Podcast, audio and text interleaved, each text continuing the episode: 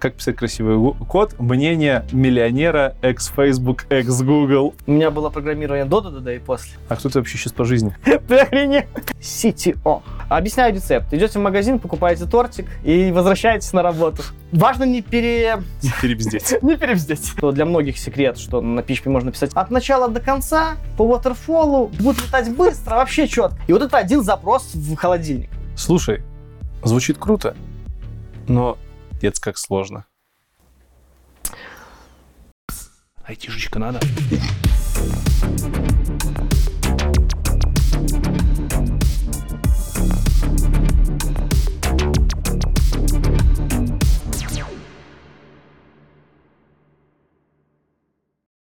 Всем привет. Меня зовут Лекс, и вы на канале IT-Борода. И сегодня у нас выпуск... необычно, на самом деле, потому что обычно у меня смотрят про профессии, про технологии, про языки программирования. Про технологии нет, про языки программирования. А сегодня у нас про технологию. Ну, да. По факту. Да. Domain Driven Development. И в гостях у меня старинный мой кореш Борис Беньковский. Надеюсь, не такой старый, как ты меня описываешь. Ну, как? Давно мы с тобой знакомы? Сколько? 12 лет. 12 лет. Да. И последний раз мы с тобой общались примерно столько же лет назад. Да, отлично. Забавная история, как на стрим залетел, и я такой, прикольно, Боря. Да. А ты еще такой, типа, а вдруг он меня не знает? Борис Беньковский, я думаю, ну пипец. Блин. Я просто люблю сразу как бы выдавать весь материал, что я знаю, вводить человека в контекст, мало ли ты не узнал или что, 12 лет прошло, поэтому я сразу такой, я такой-то, занимаюсь этим, может, ты меня помнишь? Вот, все, описал сразу. Хорошо, что узнал. Хорошо. Короче, прежде чем про ДДД поговорить, я всегда ввожу в курс дела, что у тебя было там до программирования и как ты в программирование попал, поэтому давай там с самого детства, откуда, когда родился, где учился. Так, родился я и жил в деревне в соседнем районе с Минском. В принципе...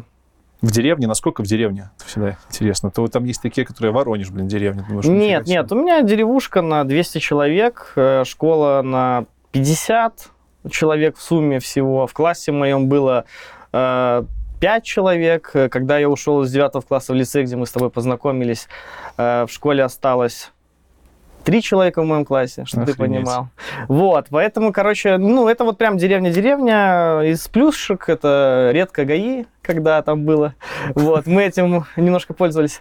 Вот, ну и с техникой хорошо дружил, любил всякие механизмы, поэтому всегда думал, что буду инженером, но всегда хотел быть конструктором каким-нибудь либо, не знаю, либо там вагонов, либо тракторов, что-то такое, короче. С техникой мне нравилось общаться на «ты». Хорошо. С техникой на «ты». Как вообще из деревни попал в лицей? Ну, необычно. Спасибо большое моей маме. Uh-huh. Значит, она видела, что я такой достаточно вроде как головастый, но совершенно не целеустремленный, скажем так. Мне не было цели какой-то куда-то попасть, мне не было цели чем-то заниматься, я просто был болванчиком. Вот. И мать меня видела голову мою светлую и решила направить меня во что-то полезное. Мы ездили на курсы, по-моему, были курсы в БГУ для школьников, для которой готовили вот что-то там, математику какую-то преподавали, по-моему. При лицее? Нет, еще до лицея. То есть были какие-то курсы в БГУ, прям на физфаке, я помню, я приезжал. Ну, прикольно. Мне с деревни добираться до сюда, чтобы вы понимали, где-то часа 2, наверное, ехать сюда. Плюс это денег стоило тогда у родителей, ну, совершенно деревенская семья, там зарплата учительская. Это просто огромный респект родителям. Вот, мама занималась, привозила меня, я вот готовился. А потом я всегда... У меня была математика лучше шла, я ездил на какую-то олимпиаду по математике даже. Ну и вот я пошел, сдал, просто как-то не сильно готовясь, пошел в лицей, сдал экзамен. Ну как там, экзамен, по-моему, были прием... Ну да, там прям экзамены были. Да. Я пришел такой на расслабоне, написал экзамен, вернулся в деревню, гоняю с пацанами футбольчик. Мама выходит, ну вот она готовилась, она там пыталась что-то с меня ложить, какую-то дурь выбить, а я такой сижу там, футбольчик гоняю. Через неделю следующий экзамен, и мать такая... Ты знаешь, насколько ты написал математику? На 3! Ну, чтобы вы понимали, 3 из 10, либо там 30 баллов из сотки, да, по-моему, сотка была. И я понял, что если я хочу быть человеком, пора мне подготовиться. Наконец-то осталось 5 дней. Самое время начать. Честно говоря, я не знаю, что случилось, как это вышло. Я просто открыл, по-моему, там были или прошлогодние задачи по поступлению, или что. Я просто открыл и начал вот хреначить подряд задачи. Блин, ну в лицей сложно было поступить. Чувак, я не знаю. Я просто начал хреначить задачи по порядку, я не вылазил 5 дней. Это единственный раз в жизни, когда я готовился столько подряд, это было поступление в лицей. Я просто 5 дней не вылазил, мать даже запереживала, там, заходила, смотрела нормально, живой. И я пошел, написал экзамен, и я забрал 80 баллов. 80 и сотки. И я такой думаю, ну, с одной стороны, неплохо, с другой стороны, вроде все решил, а что, 80? Оказывается, мне никто никогда не говорил в жизни, когда у тебя в физике есть задача, то ответ нужно дать в тех же единицах измерения. Ну да. И откуда я знал? В смысле, в школе этому учили? Ну, я же тебе говорю, какая у меня школа была. Короче, я на каждой задаче просто давал в тех единицах, которых я остановился решать. Ну, я беру ответ, там, не знаю, метрах в секунду, отдаю метрах в секунду, она была в километрах в час. И каждую задачу мне просто сняли по баллу. То есть технически я решил все задачи на сотку, мне ровненько вот только за ответ. То есть это ты, получается, математику завалил, а физику прям офигенно сдал? Да, но предмет поступал на математику, и я пошел на... Апелляция называется этот процесс, да. Когда я пытаюсь добиться что-то баллов. Я вот хотел как раз выяснить, в чем я не прав. И был вот этот директор сейчас лицея Варакса. Ну, уже нет. И я ему говорю, типа, ну, я хочу там посмотреть баллы, все то. Он говорит, вот твои баллы, вот твои ошибки. Я говорю, слушайте, ну, как-то я там из деревни, ну, как-то мне маловато, то все. Он такой, типа, что ты хочешь? Я ему говорю, если я поступил, я больше от вас ничего не хочу. Мне скажите, я поступил или нет? А это еще апелляция. То есть сумма как бы известна, но непонятно, поступил ли я. Он такой, подожди. Ушел, пришел, поступил. Я такой, все, спасибо. Я больше вас не задержу. И ушел. И вот я в лицее.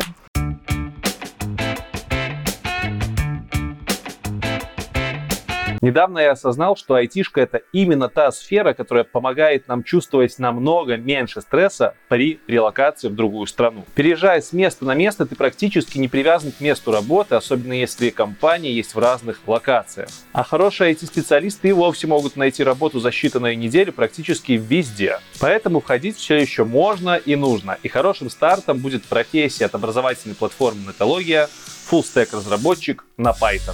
В рамках этой профессии вы научитесь самостоятельно создавать сайты и веб-приложения на языке Python и JavaScript, выполните 7 проектов в портфолио и решите более 200 практических задач. Вас научат верстать на HTML и CSS, вы научитесь делать клиентскую часть сайта на JavaScript и React, будете знать, как решать задачи с помощью Python, а также научитесь разрабатывать сайты на фреймворке Django. Также вы узнаете, как работать с Git'ом, GitHub'ом, вызывать API-шки, писать юнит-тесты и работать с базами данных. Обучение — это важный шаг на пути к переменам. И Нетология считает, что перемены — это правильный выбор, помогающий студентам сохранить мотивацию. Для этого на курсах выделяют много времени общению с экспертами на живых вебинарах и в чатах, а также поддержке команды сопровождения при выполнении практических заданий. Ну и, конечно же, Нетология помогает с трудоустройством своих студентов, закончивших профессию. Так что, если вы хотите начать свою карьеру в сфере IT, ставьте видео прямо сейчас на паузу, переходите по ссылке в описании и ознакомливайтесь с профессией фуллстек-разработка на Python от Нетологии. А по промокоду IT-борода вы получите 45% скидки на обучение. Так что, ребята, да пребудет с вами дух стабильности.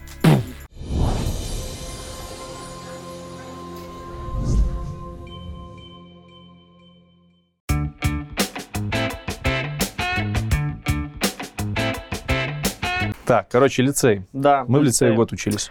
В лицее мы учились год. Я попал как бы в сферу, где у меня наконец-то появился компьютер. Точнее, это был не мой компьютер, был компьютер кореша. И при этом, опять же, Костика, что ли? Да, нашего другана. Вот. И при этом я извиняюсь опять перед мамой, но уже не было мамы, поэтому я сорвался и очень много торчал в компе. В доте. Слава богу, что был еще один человек, который был хуже, еще более безбашенный, чем я. Он торчал больше, чем я. Кто? Вот. Ну, сосед наш. Коля. Коско? Дима Коско. Вот, поэтому, слава богу, что я как бы торчал чуть меньше. Вот, ну, сразу показала лицей, что школа моя была, мягко скажем, ни о чем. Средний балл у меня был в школе 9, там 98 из 100, 95. Ну, что-то очень огромные цифры. Лицей сразу показал, что я молодец, у меня где-то было 60 сразу же. Я даже, была причина, я задумался о том, чтобы уйти обратно в школу, что просто аттестат больше, там, 30 баллов при поступлении лишних. Вот, слава богу, все ок, доучился, Один раз захожу к соседу по комнате, не по лицею захожу, получается, к соседу, вот, а он форум верстает на PHP. Да, это вот этот товарищ Лекс верстал форум на PHP с умным видом, говорил, что типа я тут форум, это сейчас новое веяние, у нас сейчас форумы там. У меня большой будут. Форум тогда был, да? Да. Я такой, парень знает, что делает. Недавно Леша признался, что он вообще не понимал, что он делает, как бы просто вставлял копипастил. В принципе, все мы сейчас этим занимаемся, копипастим со Stack Overflow. Что, ты серьезно? Тогда про PHP задумался? Нет, это шутейка. Я тогда просто первый раз услышал об этом, а когда я пришел, я расскажу чуть позже. Дальше, после лицея, я поступил в универ. Я всегда хотел быть, еще в лицее, я никогда не хотел быть программистом. Ну, в плане, я не знал, что это такое. Поэтому я как бы был нацелен на свою там, проектировать железки, там, шестерни, трактора, не знаю. Просто я хорошо сдал ЦТ, посмотрел в книжку, там такие справочники были раньше. Значит, куда можно поступить, за сказывающие баллы. Да, ну, мягко скажем, у меня был слишком большой балл для... А сколько у тебя было? Да, больше 300? Да. У меня было 360. Или фига себе, ты задрот. Или 350, я не знаю, но я же тебе говорю, что я отучился все-таки в итоге. Подожди, а аттестат у тебя сколько был тогда? Ну, я вышел 80, на 95, я вышел на 92, по-моему, в лицее. Блин, ты нормально затащил. Да, я начал потеть, все, у меня по химии первая четверть была 2, вторая там 6, потом 7, да 8. Да хер с ним, с химией, ты ЦТ, блин, сдал. Нет, ну я в сумме, я все, короче, я все хотел тащить, вот, я как-то затащил, то есть, несмотря на все эти приключения, вот. В итоге, короче, я набираю 300, там, по-моему, 350, но все-таки не 360, я набираю, открываю справочник, там, значит, конструктор тракторов 120, ФПМ либо ВГУИР, 2 было на выбор, у меня 350. Я такой, ну вот, значит, моя цель. Очевидно, зачем тратить такие баллы. Дальше все было просто. У нас был день открытых дверей когда-то в лицее. К нам пришел с ВГУИРа какой-то человек. Я, честно говоря, извиняюсь, уже не помню его имя, отчество и фамилию. Из бизнес-инкубатора. Он просто такой, типа, вот, значит, в ВГУИРе есть такая штука, там программисты разрабатывают кодярник, и у нас мало математики. Я не помню, он говорил целый час, но я остановился на том, что там мало математики. Я уже немножко понадоела мне математика. Блин, чувак, ну ты в лицее учился на математике, ты сдал офигенно ЦТ по математике, и тебе понадоело, да? Да, я понял, что я не хочу всю жизнь заниматься тупо задачами неприкладными. Ну, в плане просто вот какие-то подсчеты. Ну, мне не было интересно вживую что-то потрогать. И вот как бы компромисс был такой, что меньше математики, тут вроде программирование, вроде бы как я буду работать с компами. Мне недалекие знакомые говорили, что типа, ну, на крайняк программист, пойдешь на жданах торговать железками. Вот, это хотя бы было что-то ближе, чем сидеть. Да, знакомые действительно недалекие. Да, крайне недалекие. Вот. В итоге, значит, я выбрал просто для себя ВГУИР. На КСИС пошел. А выбор был между ФПМ и ВГУИРом, ФПМ больше математики. Да. Может быть, я не прав, я не был на ФПМ, не учился. Стоит сказать, что КСИС один из самых сложных факультетов БГУИРовских. Может быть. Как он, компьютерная... У нас была информатика. Именно специальность. Компьютерная система и сеть. Или компьютер-сеть и сеть. 5 лет ты там оттарабанил. 5 лет, да. Ну, собственно, как я пришел в ПХП, на второй год я, получается, уже у нас было второе лето. Я, как я и говорю, я любил все, я до сих пор люблю мое хобби, это всякие железки. У меня с детства была мечта поработать комбайнером. И я думаю, ну все, пора уже взрослый, уже 18 лет, там, по-моему, 19, я уже не помню. Но главное, что есть документы. Я пошел в свою деревню. Мне обещали там золотые горы, на те время, может, долларов 300. То есть ты 400. Учился на ВГУИРе и на лето пошел работать комбайнером. Да. Помощником. Красавчик. То есть не будем углубляться. 300 главное... баксов помощнику комбайнера, офигенно. Да, я тоже так думал, классно, все, отлично, пообещали, значит, прошел месяц, я отработал, там нужно было, может, еще что-то, но уже начался учеба, я возвращаюсь, и мне в кассе выдают $100. И я понял, что... Государственная структура, классная структура, будем работать, продолжать, в скобочках нет. Пообщался с друганом, он говорит, я $200 получил, а где? ПХПшником. И вот тогда я пошел. Вот так вот? Да, я такой, слушай, расскажи, где, что это такое? У нас были лабы на C-Sharp, PHP, C-Sharp, набираешь буквочки, еще. То есть ты вообще не думал, что с программированием связь жизнь? Несмотря на то, что ты с КСИСом... Не, я уже думал про программирование, все, но я просто тогда еще не знал, чем я буду заниматься по жизни. Я не зарабатывал деньги на программирование, что я мог по лабе понять? Мне сказали, пиши, не знаю, лифт пиши, пиши лабиринт. Я без понятия, что-то получается, какая цель, как на этом заработать, я не представлял, как это работает. Я не представлял, что мои знания студентам можно кому-то продать. Человек такой, да, конечно, не вопрос, пошли покажу. Оказывается, там была такая маленькая, скажем так, система, что в ВГУИРе у нас, получается, была лаборатория, которая как бы занималась типа научной деятельностью. По факту мы делали магазин, они делали магазины на Magento. То есть лаба принадлежала какой-то компании айтишной? Ну, там типа. Я не помню подробности уже. Смысл в том, что она была при университете, как бы, то есть близко нужно было физически ходить, плюс преподы там тоже работали, следовательно, где-то какие-то лабы можно было, ну, мои задачи можно было закрыть. Собственно, вот так я пришел, мне сказали, сделай тестовое. Я такой, тестовое, понял, а что надо сделать? Говорят, галерею сделай. Я такой, галерея, понял. Выхожу, ничего не понял, что такое галерея. Прихожу к этому товарищу, говорю, мужик, что такое галерея? Он говорит, ну фотки загружаешь, они открываются. Я говорю, понял, все, пошел. Посидел где-то дня два посидел за компом, что-то намутил, там загрузочек файлы, там файлы открываются, можно перелистывать, пришел. На PHP уже? Да, на PHP все, там плюс получается чистый JS, плюс PHP, там какие-то ссылочки. Ну, банально, вообще, сейчас это в 11 классе, по-моему, проходится в книжках по информатике. Мой товарищ, еще один, третий товарищ, тоже я был такой не единственный, он пришел вместе со мной, а он подключил jQuery. И тогда я офигел просто. Я такой, блин, наверное, я не пройду. У человека с анимацией фоточки меняются, а у меня просто. Ну, на самом деле, мне повезло. Человек, который мне задал эти тесты, он такой, сделал. Я такой, да, смотреть будете? Иди, все, садись, таску получишь. Вторая моя проблема – это 0 английском. Я учил всю жизнь немецкий. Точнее как, я ходил на занятия по немецкому в школе, ходил на занятия по немецкому в университете, но мои знания были в немецком вот столько, в английском были ровно столько.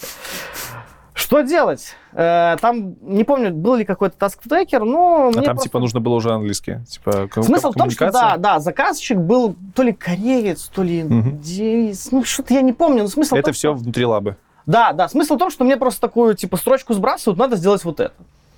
Я такой, translate google.com, вкидываю. Консектом сначала пользовался, но я понимал, что со временем слова повторяются, какие-то начал для себя слова, ну, понятно, подучивать пытался, мне еще надо было PHP в первую очередь учить, чтобы как-то денег заработать.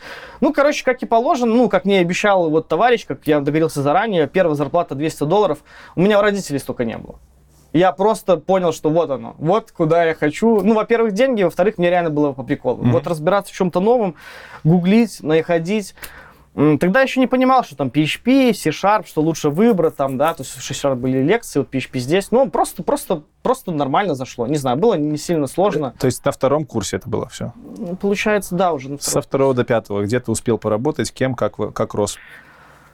Так, получается, я тарабанил 3 года, потом перестало немножко, скажем так, ну, меня попросил мой руководитель, говорит, ты пока что не выходи на работу, у нас, типа, нет задач. Ну, намекая на то, что не выходишь, и денег нет. Я посидел месяц в дотку, вот, и деньги были, я посидел второй месяц в дотку, деньги начали заканчиваться, я понял, что, ну, я пришел, типа, есть еще, нет еще, посиди. Я такой, ладно, понял. Что делать? Мой товарищ, который был на этой же лабе, пошел куда-то, пришел и говорит, косарь. Куда-то это куда? Ну, куда-то пошел на собес, так. Нашел работу и говорит, косарь. Ничего себе. К тому времени у нас было там, может, $400 или что. Я просто вообще не знал, ну, какие уровни зарплат. Еще раз, я из деревни, у меня у родителей... Так, а dev.by тогда уже не был? Типа, посмотри, сходи туда зарплату. Ну, dev.by это какая-то страница, кто-то там написал, откуда там доказательства, что это есть, понимаешь? Получается, у меня у родителей, я говорю, там $200 было то ли у мамы, то ли у папы, то ли... У тебя родители преподаватели оба? Да, вот. И получается, что у меня уже 400. Ну, то есть, как бы, это как бы демотивирует работать. Тут товарищ приходит, говорит, косарь. Я такой... Фига себе, косарь. Нифига себе. Я прям в шоке был. Я прям такой, что? Так можно? Ну, я пошел тоже по собесу. Я сходил, я принялся на 2 собеса, ну, в плане 2 интервью договорился. Прихожу на первое. Ну, еще раз, да, вот ситуация. Я в университете, какая-то классы, там парты, там мел вот лежит, да, где-то там все в мелу ходят. Ну, вот обычно совковый какой-то вот кабинет, да, компы старые. Прихожу на собес, а, ребят, там дверь стеклянная. И диван на входе. Я первый раз почувствовал вот эту айтишку, да, вот тогда. Ну, я еще раз... То есть айтишный офис такой после универа. Да, все. Мне такой, здравствуйте, Борис, кофе? Я такой, кофе, нифига себе. Кофе хотите, там, эта дверь стеклянная. Я до сих пор, дверь стеклянная, все мои друзья ржут. Все, я дальше не пошел на второе интервью. Ну, нормально, интервью прошло, все это заставим в стороне, я ответил на вопросы, чувак сказал, все более-менее, потянуться, это все понятно, это неизвестно, но я купился на стеклянную дверь, не знаю. Может... Что за компания это была? IntellectSoft. IntellectSoft, да, я в ней отработал... Респект IntellectSoft за стеклянные двери в то время. Я отработал 3 года в IntellectSoft с джуниора до... тимлида, там что-то временно исполняющий тимлида. Ну, это, получается, 6 лет тоже по факту. До тимлида пока дошел, да, 5-6 лет. Да. Была промежуточная какая-то попытка уйти там в пару компаний, но что-то не сложилось. Там в одной попытались на деньги кинуть, там, ну, какие-то мутные ситуации. Скажи, пожалуйста, во всей этой истории, ты же универ закончил. Тут стоит еще сказать, что ты в армию сходил после универа. Ну, еще рано. Еще рано. Я как раз был в интеллекте. Так.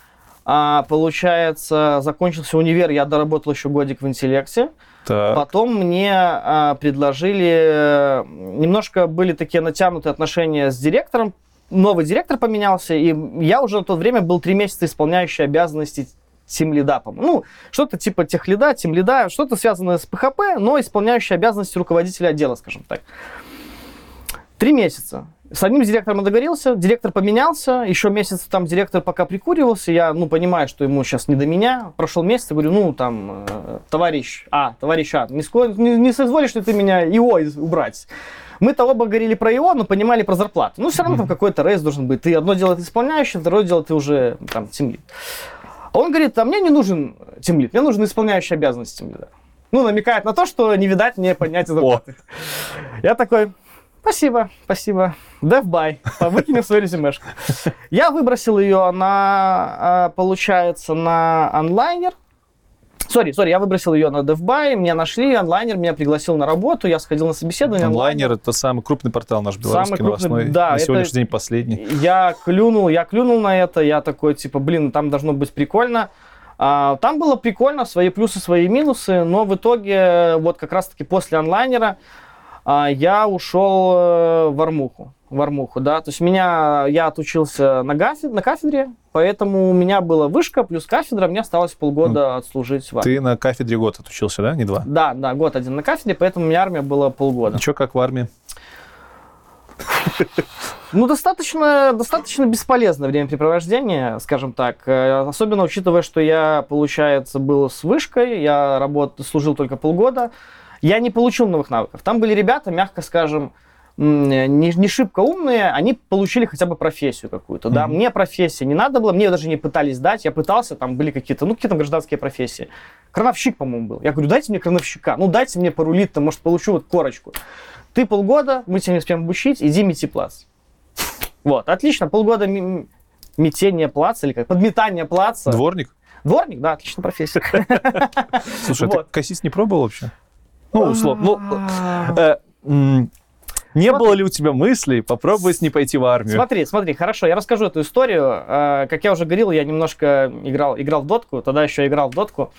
Значит, все пошли на магистратуру после универа, чтобы откосить от армии. И я тоже пошел на магистратуру. Я подал документы, сдал экзамен. Прошло время, это еще раз, сдал экзамен на поступление. Так. Прошло полгода, пора сдавать экзамен, что ты отучился в магистратуре первые полгода. Я, как все, сходил на 5 предметов. Мне везде проставили.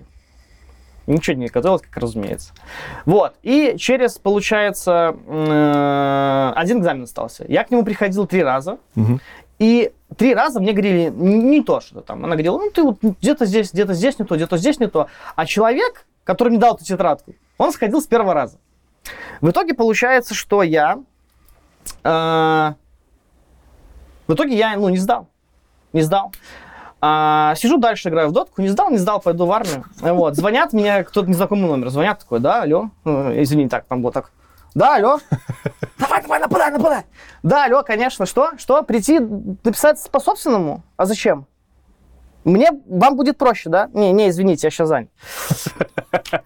Сейчас расскажу, почему это важно. Мне предложили написать заявление по-собственному. В плане, что я сам ухожу из магистратуры. Так. Я решил, что... ты понимаешь, по какой весомой причине я этого не сделал. Дальше я думаю, все, не получилось косить, пойду в армию. Тогда тебе не парило, что, зарплата у тебя уже нормальная, а тут в армию? Вообще, тогда было на миде нападай. Жизнь моя научила меня моим ошибкам же. На моих же ошибках сам научился этой жизни. Смысл в чем? Я иду в армию, понимаю, что там просто не в армию, а в военкомат. Я понимаю, что это офигительно глупая организация, бестолковая, с какими-то тупыми процессами, где тебя просто, ну, вообще не уважают, ты ходишь там. Ну, я ж не знал, что в армии, я думал, там, как на плакатах на наших, там, мотивационных, приди, отслужишь, будешь бойцом, качком и так дальше. Я понял на входе в военкомат, что это не то.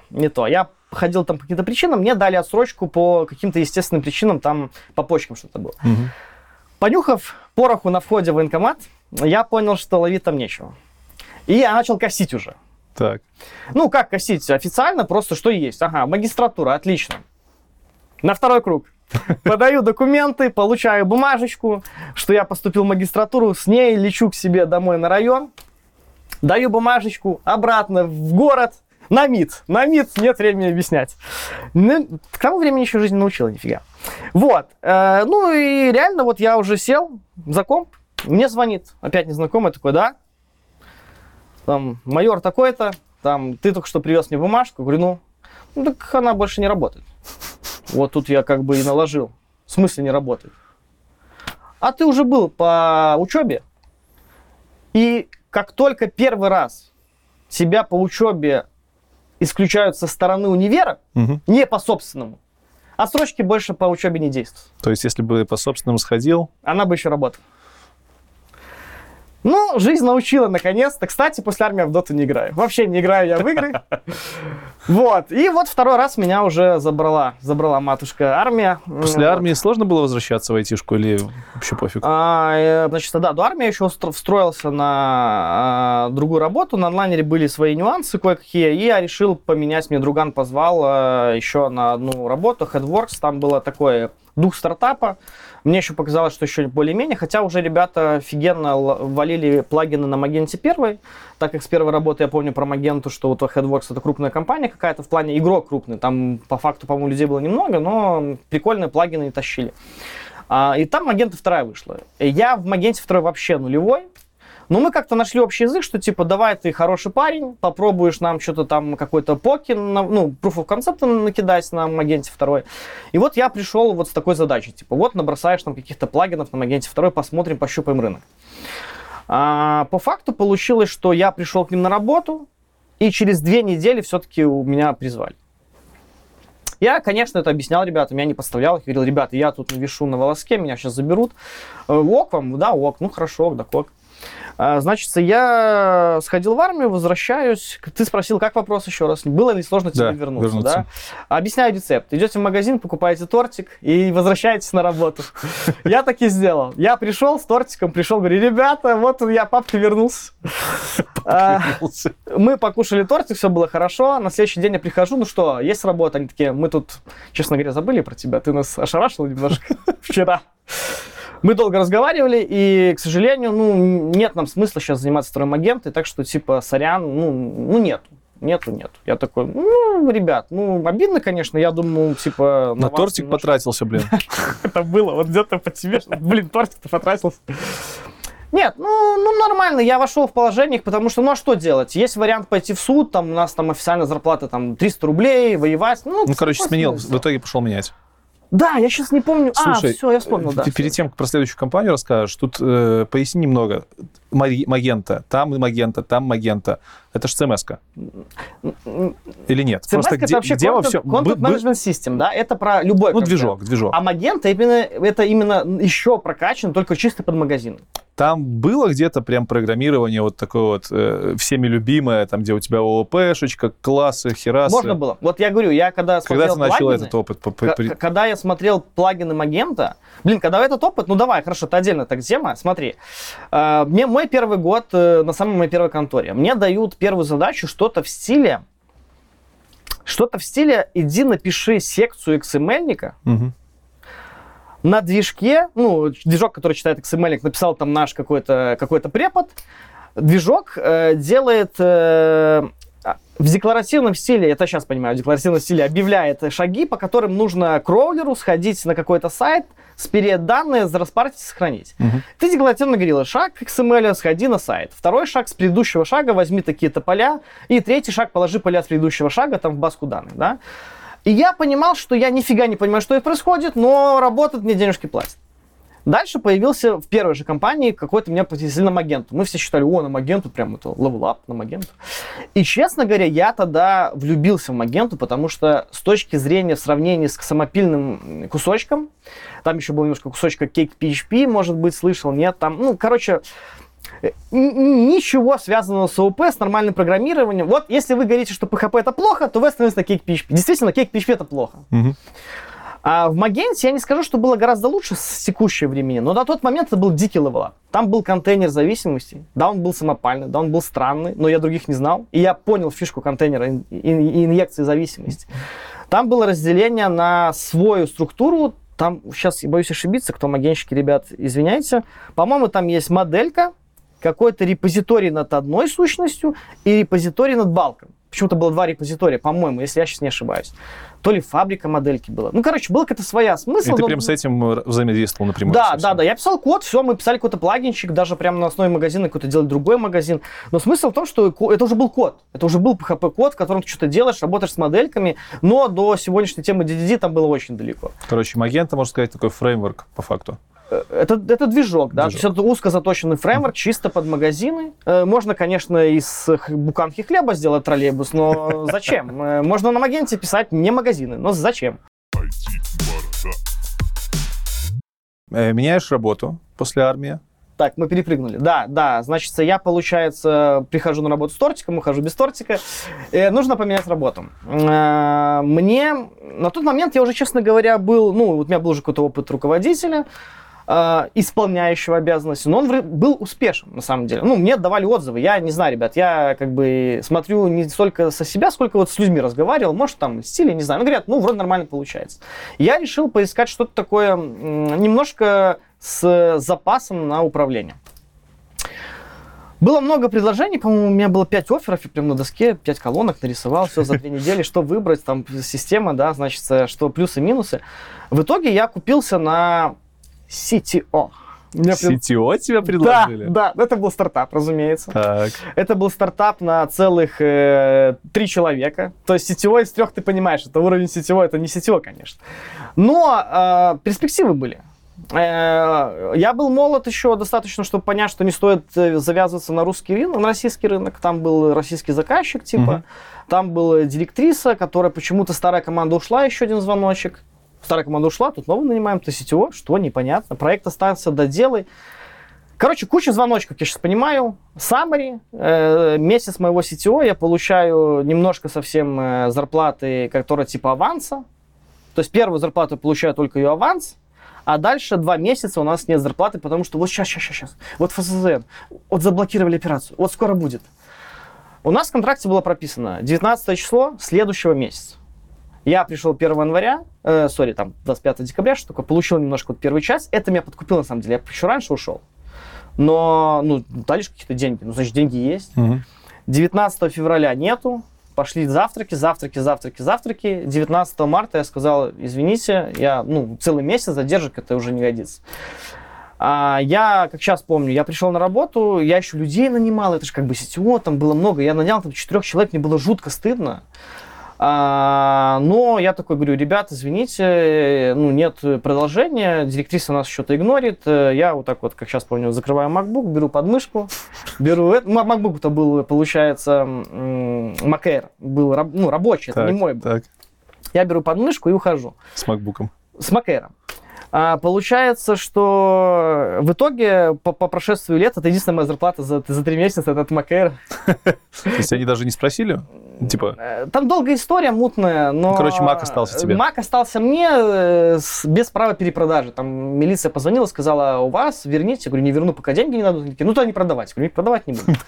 Единственное, что я жалею, что я еще монитор не взял. У меня монитор еще мог с 2 руками уйти, но, к сожалению, да. Монитор я не взял.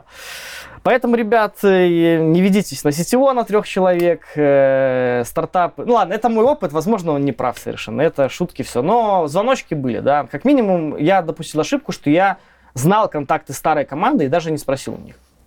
Это максимально. А потом ты с ними связывался? Да, я потом связался, когда вся эта ситуация уже, говорю, они такие, ты же сам дурак, что ты нам не спросил? Мы смотрим, ты пришел.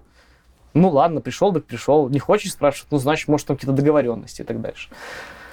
Такая ситуация, короче, поэтому не ведитесь, а проверяйте все, да, то есть если вам нужна именно стабильность, я искал тогда стабильности, и не хотел такой вот прям стартапчик по наитию, ну, меня убедили, я спросил, откуда деньги, деньги будут, показали какие-то документы, там вроде какие-то договора были, ну, я, откуда я в документах шарю, ну, вроде есть, пиши код, пиши сколько хочешь, отлично, что еще нужно. В итоге меня друган позвал в Playtiku. Угу. Теперь я в Playtike. Вот я уже 4 года в Playtike. Я, получается, пришел как бы по документам как middle, сейчас я Tech Lead. Middle — это типа ты пишешь код, Key Developer — это ты пишешь код и отвечаешь за 3 человек, Tech Lead — это ты отвечаешь за 4 команды и практически не пишешь код. Можешь кратенько рассказать, над чем вы работаете? Буквально пару предложений. Я пишу на PHP. Вот PHP. Я пишу игры на PHP. Я думаю, что для многих секрет, что на PHP можно писать игры. Есть свой маленький секретик. Разумеется, это не реал-тайм часть игры. То есть бэкэнд для игрушек? Бэкэнд, который достаточно ответа в 300-500 миллисек. Угу. То есть если у нас есть, ну, условно говоря, там, пользователь зашел в игру, скачал, отлично, послали событие, что чувак скачал. Нам не нужен ответ. Чувак зашел в комнату, послали обработчик комнаты. Человек там зашел в какой-то там друзей посмотреть, в магазин купить что-то. Все это на PHP. Реал-тайм, где прям вот экшен, там, конечно, у нас другие микросервисы на других технологиях. PHP, ну, не годится. Хотя есть сейчас какие-то солюшены на рынке, React PHP, например. Но все-таки, наверное, в жесткий продакшн, в жесткий enterprise не стоит на нем рисковать, я думаю. Я думаю, это не стоит. Еще 2 момента до DDD. Во-первых, как ты подтягивал английский на протяжении всего этого? Да. Так, ну, Google Translate, с него начинал, потом ходил к репетитору, у меня классный репетитор, я надеюсь, она посмотрит это видео. Привет, Людмила. Это офигенный человек, офигенный, получается, вот именно как teacher, да, ну, учитель, офигенный учитель. Она меня именно мотивировала. Еще раз, по моей истории видно, что я не очень, как это слово подобрать. Ну, мотивирован. Ну, раздолбай я по жизни, вот. И у нее очень четко получилось показать, что она не любит таких, ну, не любит тратить энергию зря, да, то есть ей не только нужно там, типа, ну, приходи, делай, что хочешь, да. Я один раз пришел без домашки, она сказала: Борис, it's not okay. И все, и она пошла к следующему. Мне так это зацепило, я всегда домашку больше делал, понимаешь? Я такой, блин, я понял, все, разрешите справиться, больше не буду, как бы. Ну, потому что вот она нашла какой-то подход, что, типа, раздолбайство тут не пройдет. Это было отправной точкой? Или ты дальше еще как-то целенаправленно учился? Да, я с ней, мы занимались, наверное, лет 5 перерывами какими-то, да, то есть не подряд, там был перерыв на армию, был что-то еще. Она в армию даже ко мне приезжала навестить меня. То Прикольно. Есть мы так подружились достаточно. Вот. И поэтому вот я с ней в основном был. И еще я пытался смотреть фильмы, вот тоже, да, ну, фильмы, я понял, что мне впервые новый фильм смотреть мне неинтересно на английском, потому что я не слышу, ну, я теряю сюжет, мне перестает интерес быть. Я для себя открыл, типа, повторный просмотр. Прям Гарри Поттера 3 раза смотрел на английском. Классно. Вот. Говорят, не самый лучший фильм для обучения английского, но как есть. Какие-то пытался приложеньки там смотреть. Ну, сейчас у тебя с английским все ок. Ты уезжаешь, грубо говоря, релацируешься. У меня А2, B1, B2 сейчас считается, да? Это upper intermediate, да. У меня B2, я разговариваю, решаю вопросы на работе, я рассказываю армейские истории ребятам, англичанам, они меня понимают, даже смеются. Так? Я считаю, это достаточно. И это точно у меня не самое хорошее произношение. У меня точно есть грамматические ошибки. Да что скрывать, у меня в русском есть грамматические ошибки. К сожалению, школа вот такая была, что есть косячки немножко. Но по работе мне этого хватает, объяснения хватает. Больше я Google Translate не пользуюсь, кроме как перевести какое-то новое слово. Да? То есть, ну вот, прокачался. В сумме мне заняло... Вот почувствовал я себя так где-то, ну вот до Playtika я уже начал английский, чувствую себя спокойно. Да, где-то до Playtika. То есть, получается, 5-6 где-то лет такого вот пассивного кача мне хватило. И про ООПшку еще раз. Вернемся в тот момент, когда вот ты для Magento писал уже плагины, уже понимал, что там есть репозитории какие-то, там DI свой появился. Как дальше у тебя с ООПшкой дела развивались? Ну, что такое ООПшка? Объектно-ориентированное программирование. Напыхишь, да? На ООП пишут нормально уже. Да, PHP появилась версия 5.4. Не сбивай. пятая версия появились классы, поэтому с пятой версии, а пятая версия, по-моему, в 2005. Короче, к моему времени уже была ООПшка. К тому времени я уже работал PHP-шником, поэтому я не открыл для себя классы на уровне PHP, плюс у меня были в C-Sharp классы, поэтому классы для меня зашли как родные. А ты в шарпами типа продолжал там что-то делать? Ну, еще? Лабы же были на шарпа. А, все, в универе. В универе, да. Поэтому я, короче, пилил классики, и поэтому я думал, что я пилю ООПшный код. Ну, потому что класс слово есть, да? Многие, я думаю, поймут меня сейчас. Класс. Я пришел, собственно, на первую свою работу, и мне мой тогдашний Tech Lead говорит: Боря, твой код недостаточно ООПшный. И это был первый раз, когда я понял, что, ну, во-первых, что так себе фидбэк, что значит недостаточно ООПшный, а во-вторых, что, ну, надо посмотри, что такое ООП, это по-настоящему. Оказывается, не только классы. Начал вот тогда немножко понимать, скажем так, вкус ООП. После Magento у меня была Symfony. Symfony в мире PHP это как, ну, как, ну, даже не знаю. Здоровенный фреймворк. Здоровенный фреймворк, самое первое, прям, я считаю, это прям вот number one, который нужен людям, если хотят ООП, там компоненты класса написаны, там вообще компонентная архитектура. Для меня было вообще офигенным открытием, что, оказывается, можно использовать только те компоненты, что тебе нужны. Ну, во-первых, в C-Sharp я был недостаточно прокачан, может, там то же самое есть, я не в курсе, да, наверное, но там я слышал, что все пишут на стандартном майкрософтовском движке, да? Ну да. Вы там пишете так. Ну, фреймворк, да, у нас фреймворк. Там называется фреймворк 3.5. .NET фреймворк. 3.5 он был в 2011, сейчас наша же пятая версия выходит. Без обид, ребят. Просто смысл в том, что у вас вроде как фреймворк, и вы вроде как не сильно можете его там лишнее выбросить. Да, вы просто вот вам дают и пишете. В PHP-мире у вас точка входа, это как консольная команда. То есть вы можете начинать вывести строчку в консольной команде. В блокноте. Да. Поэтому там максимальное разнообразие фреймворков, все open-source. У тебя всегда есть исходники. И да, кстати, если я открыл такую штуку, мне говорят: слушайте, а у нас исходник закрыт. Я такой: прикольно, в PHP такого нет, всегда есть исходнички, можно почитать. У нас уже тоже, кстати, открыты. Уже, да? Уже, да. Ну, вроде было так не раньше. Года два как. Ну вот, отлично. Короче, Symfony я для себя открыл и понял, что вот это реально next level после Magento. Компоненты раскинуты, ты можешь добавлять и удалять. Композер тогда появился, пакетный менеджер, я его тоже осознал, что, блин, офигенно, не нужно больше заниматься этим автозагрузкой, там париться с этими реквайрами. Просто есть композер, установил пакетик, он тебе доступен, да. Что еще? Компоненты реально максимально, вот мне кажется, ООПшные. Да, в Symfony есть проблема с каким-то в глубине какой-то имплементации. Ну вот последнее, что я помню, это там security bundle или, например, serializer. Местами есть трудный код. Error handler. Я недавно error handler полностью разобрал, нужно было по работе. Это ад просто. Как же там написано? Там вот сишник какой-нибудь бы разобрался замечательно. Там на битовых масках, на сдвигах. Какая-то супер перформанс. Но с точки зрения понимания, с точки зрения... Ну, для меня вот хороший код это тот, который может прочитать кто-то другой. Потому что, ну, грубо говоря, мы же код пишем для людей. Если мы хотели писать код для машин, мы писали бы на десятых ноликах. Это самое оптимальное. Но мы пишем для людей. При этом нам нужно просто сыграть на балансе. Он должен быть недостаточно тормознутым, чтобы бесить пользователей, недостаточно тормознутый, чтобы тратить много денег на, не знаю, на серверах ваших. Он должен быть приемлемым по скорости. Но в первую очередь, если мы говорим про долгие проекты, про enterprise, про поддержку, про большую команду разработки, он должен быть читаемым. Symfony, если кто-то меня видит, ребята, там, куда ни смотреть, Error handler это просто ад. Но я с ним разобрался. Вот. Поэтому, ребят, ну, ООП это про читаемость. Да? И вот DTD это тоже про то, чтобы другие люди читали твой код. ООП на Symfony у тебя закончилось? В смысле, можно ли сказать, что после Symfony ты проникся всеми вот этими парадигмами, там, то, что дядюшка Боб завещал и все остальное? Да, смотри. Я до того, как начал Symfony, я читал эти книжки «Банда четырех», там, не помню их, шаблоны, паттерны, да? Паттерны, да. Мне один друг, Карифан, говорит: ну, прочитай, там классная книжка. Я такой... Блин, дурак. Я прочитал все.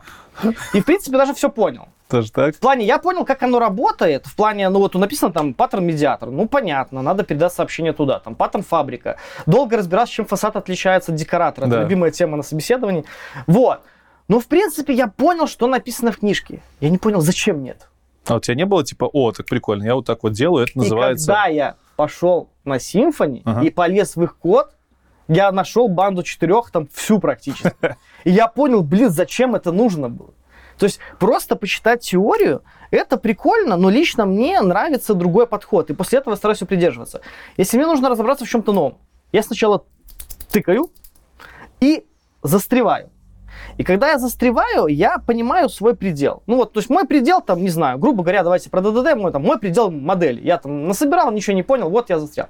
Но у меня уже есть ошибка, у меня есть опыт ошибки. Благодаря опыту ошибку я знаю, что мне нужно, на что мне нужно обращать внимание. И дальше я иду в книжку. То есть, типа, без практического опыта сложность в теорию втыкнуть. А когда у тебя уже есть на ошибках какая-то набитая шишка, тебе теория лучше ложится. Да, да, потому что теория сама по себе, это же талмуд какой-то непонятной бредятины, который ты вообще не понимаешь, зачем, что. Когда у тебя есть ошибки какие-то, ты начинаешь считать такое, подожди, что на следующей странице, я же знаю, у меня же было, как же решено было, да? Ты начинаешь, круто бы, да? Пример банальный. У меня была офигенная пара, как я сейчас понимаю, в универе по уровню оси, по-моему, по передаче, то ли по Linux вообще было, по всему Linux, по-моему, классно была лекция. Я на нее не ходил. Мне непонятно было, зачем. Я не сидел на Linux, у меня была винда. Я не понимал, что это, зачем это сейчас. Сейчас, со своего опыта, прям возьмите меня, пожалуйста, пригласите, я послушаю эти лекции, там круто рассказывают. Я бы все прослушал. Было бы классно, если бы можно было в универ приходить на платной основе лекции слушать. Я сходил, только не на платную. Мы с Карифаном 1 сентября... Мы такие сидим, это было, наверное, 3 года назад. Мы такие сидим, ну мы уже исторы. Ну там по 25-м сидим. Ну мы уже исторы, да, исторы. Что делать? Сегодня же 1 сентября. Пошли на пару. Но это была ошибка. Мы пошли на первую пару первокурсников и слушали просто, как препод представлялся, что-то рассказывал про историю. Вас пустили? 25 с бородой? А что? Там открыты двери. 1 сентября все новые. Как кто там разберется? Ну, конечно, мы выглядели. Я заметил, вот знаешь, ты приходишь на работу, такой, ну, вроде все в среднем молодо, все. Я почувствовал себя старым.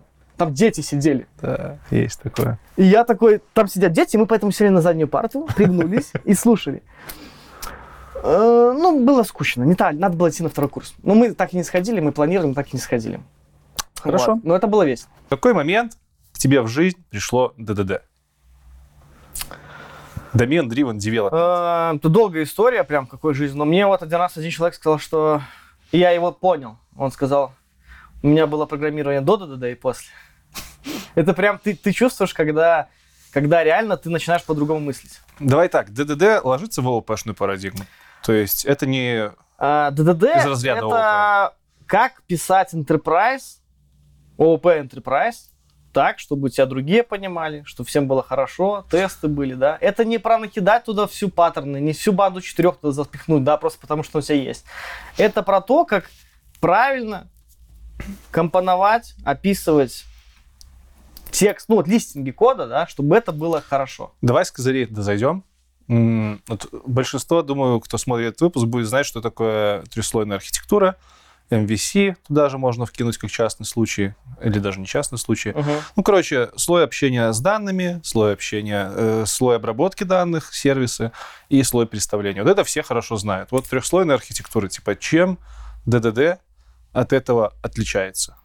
Да, хорошо, смотри, в трехслойной архитектуре есть такая как бы гуляющая фраза, контроллеры должны быть тонкими. Ну да. Вся логика в сервисе. Да. Вот ДДД это следующий этап. Сервисы должны быть тонкими. Вся логика в моделях. Зачем тебе вообще сервис нужен? Это будет по списку. Я знаю, у тебя по плану это будет. Вот. В целом, ДДД не противоречит ничему, кроме, наверное, функционального программирования, потому что там нет моделей, хотя ООПшный код можно писать без классов, да, то есть ты просто как-то группируешь по объектам каким-то и так дальше. Я не знаю, как это делается, я только слышал про это, потому что у нас классы есть. Значит, что там первое? Ну, во-первых, давай немножко про историю, совсем чуть-чуть. Вообще, откуда это все возникло? Смотри, насколько я понимаю, тут, наверное, кто владеет энциклопедическими знаниями, может поправить. ДДД это вообще, по-моему, просто книжка так называлась у Эванса. Он в 2004, по-моему, или 2003 написал эту книгу. То есть в то время, когда еще пешком под стол ходил, человек уже собрал это все в виде учебника такого. Но она крайне тяжелая, эта книжка. Честно признаюсь, я ее не читал. Я пытался 2 раза, но я... понял, что вот слишком много всего, мне нужно вот... Я хочу уловить суть быстренько. Я читал сокращенку. как в школе. Аннотация. Да, читал сокращенку, и в основном всякие статьи уже тех людей, которые прочитали, тоже какие-то выводы. Просто я подключал свое критическое мышление, с чем-то соглашался в этих статьях, с чем-то нет. Вот, самого НС не читал. Оно горячее, типа, прикольно. Наверное, когда-то осилю. Вот, я думаю, что, наверное, история ДДД, это вот просто он назвал так книжку и собрал все свои навыки написания enterprise-кода структурированно вот в этом форуме. То есть, получается, в принципе, это достаточно новая штука. Ну, 2004 год, это не так уж и много. Для программирования это очень много. Это просто 15 лет, 16 лет, это очень много. Ну, это на фоне там создания первых языков программирования.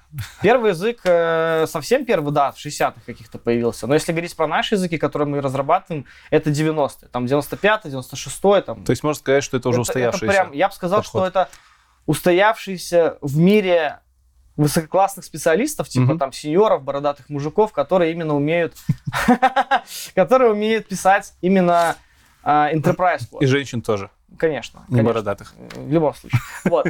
Но, к сожалению, наверное, для СНГ у нас этого крайне мало.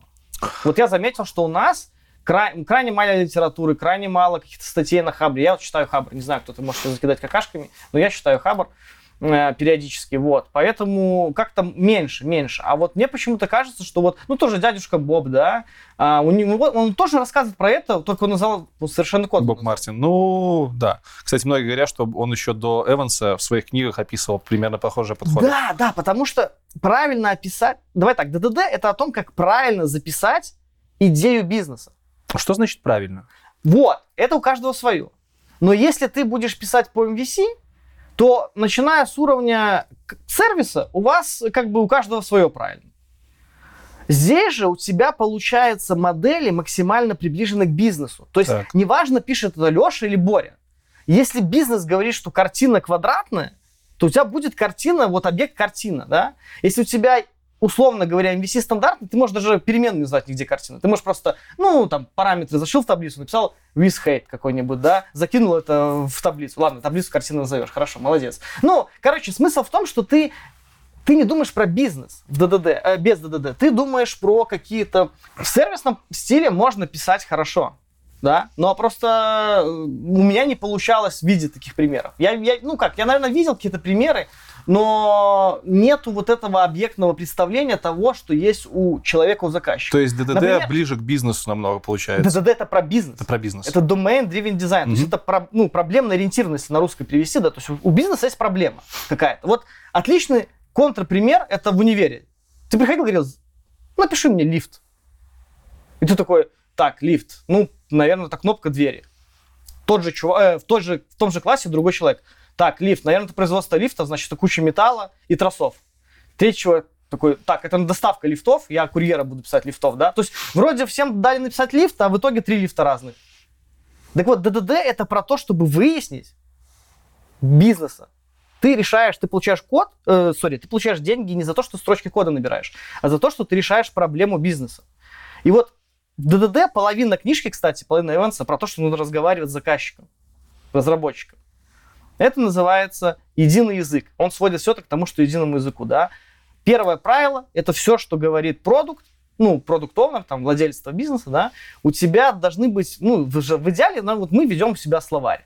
Вот человек сказал, что там картина, да, картина носогов, да, какая-то вот. Носогов, все, я понял. Не сразу допер. Вот. И, значит, все, вы должны называть картины, что это nasa.gov, да. Вот это важно. Это важно, потому что придет завтра Леша Джуниор, и он такой... Открывает сервис в обычной архитектуре, какие-то данные пошли сразу, что он не может абстрактно понять, про что речь, он сразу видит какой-то алгоритм. Открываешь ДДД, и у тебя в сервисе написано, дай мне картину, nasa.gov. Такой, тут речь про картину, я понял. Сделай с ней что-то. Вот действие происходит в моделях. Сервисы нужны только для того, чтобы это заработало. Без сервисов просто нету связи между контроллером и управлением доменом. Давай тогда, чтобы... лучше понимать, как это устроено внутри. Сразу поговорим про терминологию, что у вас там есть из устоявшихся терминов. Вот первое, что мы с тобой обсуждали, когда вопросы смотрели, там составляли, это мой любимый английский. Ubiquitous Language. Я сказал, давай на русском это... Ubiquitous Language. Блин. Да, я... Что это? Тоже самое английский, да. Ну вот я и говорил, это все... Вездесущий язык. Вездесущий язык, да. Вот я пытался это объяснить только что, да, то, что язык и у бизнеса, и у девелоперов один. Должен быть один. То есть мы должны говорить про те же сущности, да? Давай сегодня будем говорить о пиццерии и какой-нибудь проблеме. Просто это важно. Нет ДДД без бизнеса. Так, да? Хорошо. Если ты хочешь написать себе домашнюю лабораторию какую-то, там, задачу какую-то, лабу сидишь, пишешь, или просто там как-то pet project, тебе это все не надо. Ты и есть бизнес. Ты не споришь сам с собой. Но люди все, они все разные. Поэтому нам нужен бизнес. Давай пиццерию писать, давай. Да? Как я вначале сказал, если мы просто скажем, давай писать пиццерию, то получится бы что? У каждого будет своя пиццерия. Давай начнем с приготовления пиццы. Ну, например, у нас вот есть такая игра, Overcooked, по-моему, называется, там готовят люди что-то. Давай вот мы будем писать игру приготовления пиццы, да? Ты должен собрать ингредиентов, поставить в печку.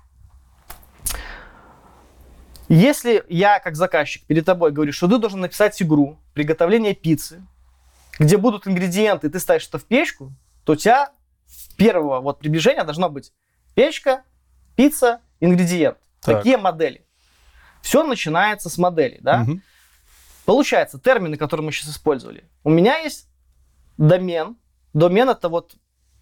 Это мой бизнес. Как я хочу заработать. Это не печь. Это доменная. Да. Ну, смотри, в случае с игрой тут немножко сложнее, потому что в игре нету четкого понимания заработка. Да, давай вот... Ну, домен, окей, это бизнес по продаже пицц. Вот тебе домен. Вот, давай бизнес по продаже пицц, да, и ты вот готовишь на кухне пиццу. Ты берешь ингредиенты из холодильника, ставишь их в печь, потом отдаешь пользователю за денежку. То есть домен, это получается бизнес по продаже пицц. Это... Да, но важно, что ты, например, условно, ты бы не знаком был с пиццерией, ну, в каком-то другом мире или какой-то другой сложный бизнес, ты не знаком с пиццерией, да, поэтому вот как работает пиццерия, это домен. Я знаю, как продукт-овнер, если я пришел к тебе с заказом, как работает пиццерия. И твоя задача у меня выяснить, что такое пицца, как она складывается, каких ингредиентов, что, зачем я к тебе пришел. Твоя задача выяснить, зачем я хочу это. У меня работает пиццерия, почему ты нужен мне? Угу. Какая у меня проблема, что ты хочешь решить? Вот это домен. Чтобы мы разговаривали на одном языке, чтобы мы друг друга понимали, быстрее ловили смысл. Ты не говорил, ты ложишь блин такой на муке, да, вот, и туда что-то сыпешь, да, вот, все, мы составляем табличку. Вот мы так ее подписываем, только мы подписываем по-английски, никто не произносит, да, по-русски. Вот, общий язык, да, вот у нас общий язык есть. И мы записываем, что пицца, это, значит, тестовый продукт какой-то, естественно, сделан, да. На нем есть там ингредиенты, это любой, может быть, там из колбасок, и сыров и так дальше. И печь где-то готовишь. Это крайне важно. И у тебя будут в коде такие же модели. Собственно, модель. Что это такое? Модель — это представление... грубо говоря, это вот и есть результат обработки домена, да, то есть ты должен попытаться смоделировать то, что у меня происходит в бизнесе. У тебя модель. Когда я пришел в разработку, все называли модельками это обращение к базе данных. Ну, такая-то модель, может быть, у вас не было? Data Access Object, да, вот DTO-шки это лучше, но у нас в пыхе реально принято некоторые штуки вот этих постоянно называть моделями. Типа говорят там... Класс с полями. Picture модель, да? На самом деле это класс с полями. Да. И я не понимаю, почему это модель.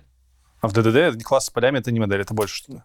Важно. Я при ДДД понял, почему модель называется. Так. Потому что это можно провести аналогию с моделированием. У тебя есть самолет, но ты моделируешь, например, как он летает в аэротрубе. У тебя будет модель самолета, заточенная под аэротрубу. Угу. Либо у тебя есть модель тренировки, не знаю, спасать в случае пожара.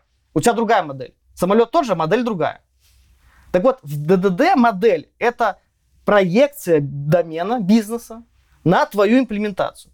Какая она получится, зависит от того, как хорошо ты понял, зачем тебе бизнес пришел. Бизнес у чувака с пиццерии один и тот же. Сегодня, завтра, условно берем, что он не изменяется, один и тот же. Но придя к Леше и к Саше, мы получим две разные модели. И вот тот из вас лучше программист, кто решит проблему какую-то заказчика. Я еще в этом примере проблему не назвал. Допустим, пускай будет проблема инвентаризации. Угу. У чувака пропадает сыр. Он приходит, приносит сыра много, а его завтра мало. А он видит, что пиц меньше. Вот он пришел к тебе, Леша, запили мне пиццерию. Ты побежал пилить, такой, подожди, ты же не услышал, что?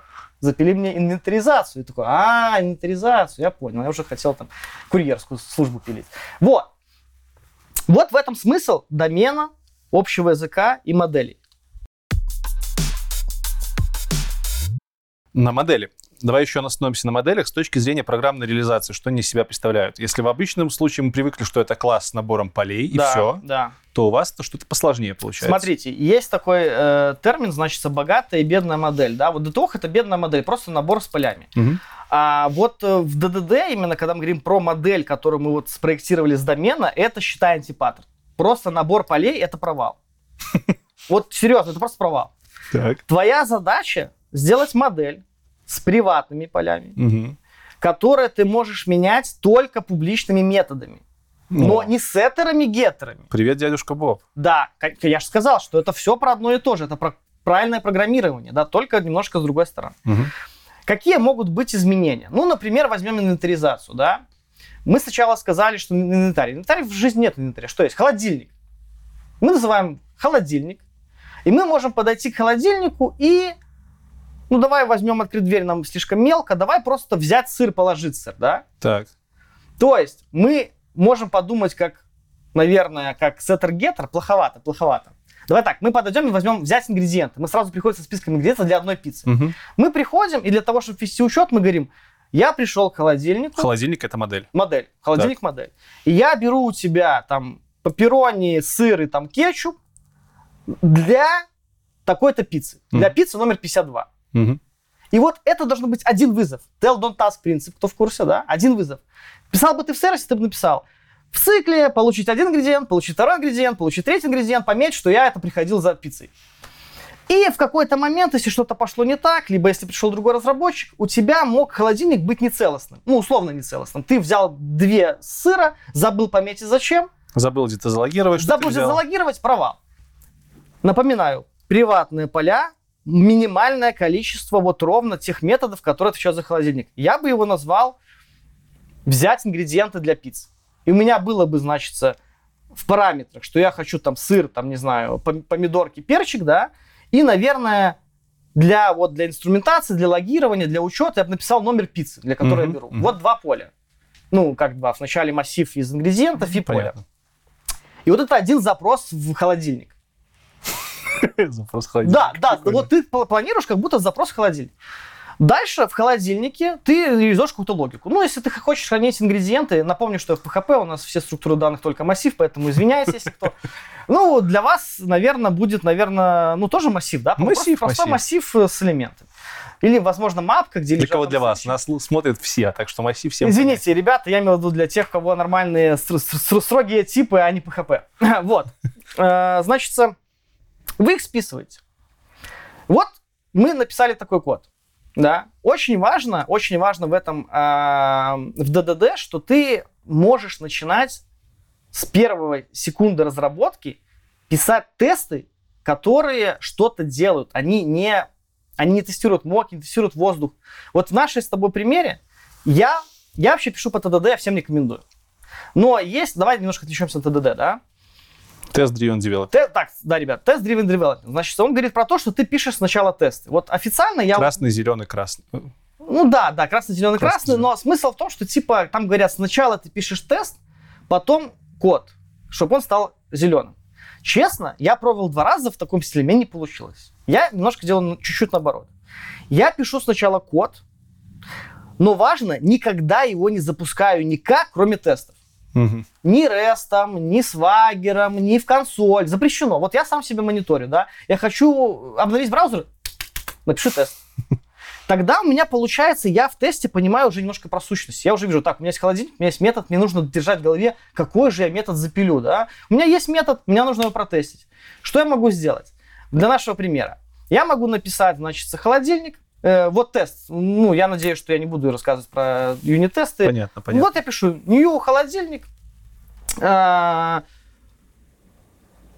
мне пиццу номер, там, я хочу взять сыр и, там, не знаю, там, и колбаски для пиццы 25. Что самое важное в тесте? Это ассертить что-то. Ассерт — это, ну, проверка, что мы что-то проверяем, да? И вот тут начинается хороший момент. Я могу запустить этот код без ассерта, скорее всего, он что-то отработает. Смысла от такого теста? Смысла нет. Дальше я пишу assert, что... ну, хотя на самом деле... Да, давай, хорошо. Дальше я пишу тест, что, например, у меня получилось на балансе, там, 5 осталось помидорок. Я такой, 5 помидорок, я же забыл их учитывать. Мы же только что не говорили про помидорки. То есть я еще не запустил тест, а он мне уже сработал. Я такой, блин, забыл посчитать.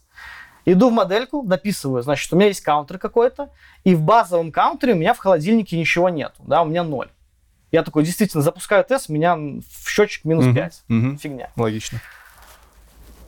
Мы немножко надо оторваться сейчас от модели и рассказать про инвариант.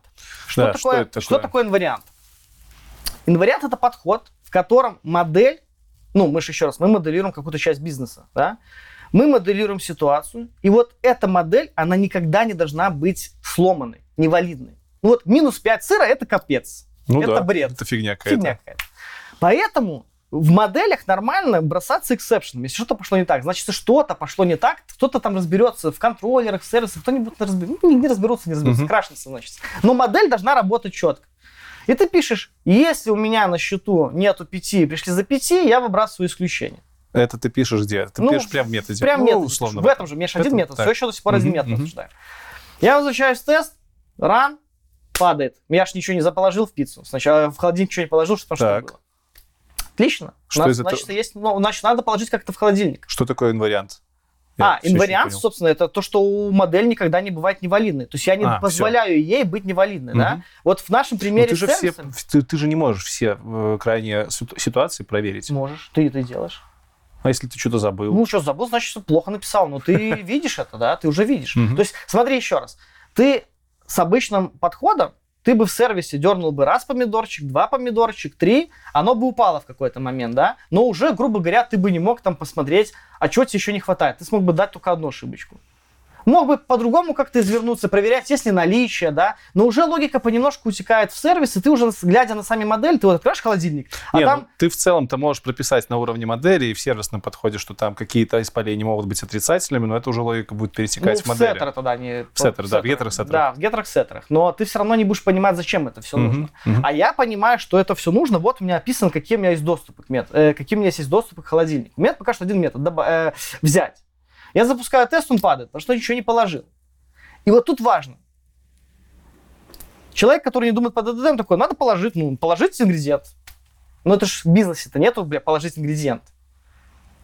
Ты идешь в бизнес и спрашиваешь, мужик, а как положить? Ну, то есть я, конечно, могу догадаться, там, открыть дверку, но ты должен спросить у него. Он говорит, как положить ингредиент в холодильник? Для нас с тобой кажется, вот холодильник стоит, пойди водички положи. Поверь мне, он тебе столько расскажет, что ты офигеешь. Ты идешь к нему и спрашиваешь, как положить? Банальный вопрос. У нас таких историй просто миллион. Ты приходишь с банальным вопросом, тебе отвечаешь, что там просто капец. Science. И он открывает такой, положить, так у нас целая служба, приезжает по выходным, только в это время, не забудьте. И это все в инвариант включается, Важно не перебрать. Не перебздеть. Не перебздеть. Важно не перебздеть. Дальше уже будет там отдельная тема. Важно просто пока что распознать у человека, у продукта, как же положить ингредиенты в холодильничек, пойти записать, не забыть термины все, потому что ты спрашиваешь у него, у тебя еще 20 человек на проекте, которые будут эти термины использовать. Например, давай в нашем схеме возьмем не сильно усложненную модель, пускай действительно приходит какой-то курьер раз в неделю, только по вторникам, да, если он приходит по средам, то ему доступ запрещен. Не знаю, что он не пер лишнего, да, туда. Вот. Все, значит, я иду и добавляю в модель не просто положи сыр, а положи от такого-то человека. Если мне нужен человек, на самом деле... Или в такое-то число. Я не знаю, тут надо с бизнесом поговорить. Да? То есть я просто немножко меняю постоянно условия, потому что для примера. Но человек, который зарабатывает на этом деньги, он вам не будет менять условия, поверьте мне. Он точно скажет, ребят, мне нужно только так. Допустим, значит, приходит этот курьер. И вот тут мы возвращаемся к тесту. Помните, мы остановились на тесте, что тест падает, потому что я попросил холодильник выдать, там ничего нет. Можно написать тест с каким-то моком, или там как-то через рефлексию засетить, что у меня там есть ингредиенты, или там написать, что холодильник вообще не существует, давай возьмем мок холодильника, и когда мы дергаем метод, то что-то возвращает. Фейковые данные, мы потестим? Мы должны в тесте бизнес, эмулировать. То есть мы должны тестить модель. Да, но тестить по-честному, как бизнес это делает. И я пишу сценарий. Кто знаком с Given When Then, можно писать на Given When Then по-английски. Есть такой подход, называется Gherkin язык, на нем можно писать тест. Cucumber в .NET реализация, по-моему, называется. Да, Cucumber это... Ладно, я термин уже позабывал. По-моему, Cucumber это язык, наверное, а Gherkin это имплементация на PHP, наверное. Вот я перепутал немножко. Given When Then... Накидайте в комментах. Накидайте, как правильно. Так вот, я пишу, мы прям пишем на юнит-тесте на обычных, то есть мы пишем обычным кодом, но мы как бы, стараемся блоки разделить. Это все еще юниты, мы не работаем с базой, мы просто работаем с базовой сущностью. Так что послушай, я пишу given, у меня есть холодильник с 5 томатами. Угу. When я попросил снять 5 сыра и 5 томатов, then я получил исключение, что сыра не хватает. Логично. Нет ни одного мока, а я логику уже потестил. Угу. Это крайне. Вот здесь начинается просто для меня, когда первый раз это сделал, я прям эйфория была. Я такой, черт, я же только что ДДД, типа, достиг его, да? ТДД. То есть ты... Нет, ДДД, в плане, что, у меня получился объект, в котором нету... Ладно, может быть, все в сумме. Короче, это был, как бы сказать, прям открытие для меня. Так. Я когда первый раз это сделал, я прям кайфанул. Я такой, вот же вот это весь смысл объектов. То есть ты написал кучу всякого обвеса, ты все сделал красиво с точки зрения синхронности с бизнесом. У тебя только один класс, а ты уже тестишь, уже логику прям тестишь. Да. Ну, понятно, что я немножко лукавлю, мы еще не вывели ничего на экран, продукт еще не видел, но логика-то уже есть. Тут есть одно лукавство, которое я не понял. Лукавство или нет, скажи мне. Ты в холодильник уже забрасываешь пиццы и уже забрасываешь ингредиенты, а это, в свою очередь, другие модели. Или нет? Или это не модели? Или это признаки какие-то модели? Что это? У тебя уже, по идее, 3 должно быть модели, чтобы с холодильником работать. Ингредиенты, если мы говорим про сыр и количество, вы можете там на шарпах завязать, там, это капл у вас есть, да, те пары. Тюпл. Это эти кортежи. Можно сделать объект, согласен. Тут объект напишем, да, такую DTO. То есть мы в метод передаем не модель. Не, можно передать модель, пожалуйста. Передаем еще одну модель, значит, ингредиент. Я просто не знаю, мы про нее еще не говорили, я не знаю, какие мы хотим характеристики. Но давай для начала... то есть мы можем пока просто забить и передавать реально там строковый набор. Давай сыр, помидоры и там номер. И количество, сколько мы хотим. Да. Окей. Потому что это важно. А потом это обрастет моделями. Потом это обрастет. Но у нас уже будет тест, который проверяет, что то, что мы сделали, оно либо работает, либо красное.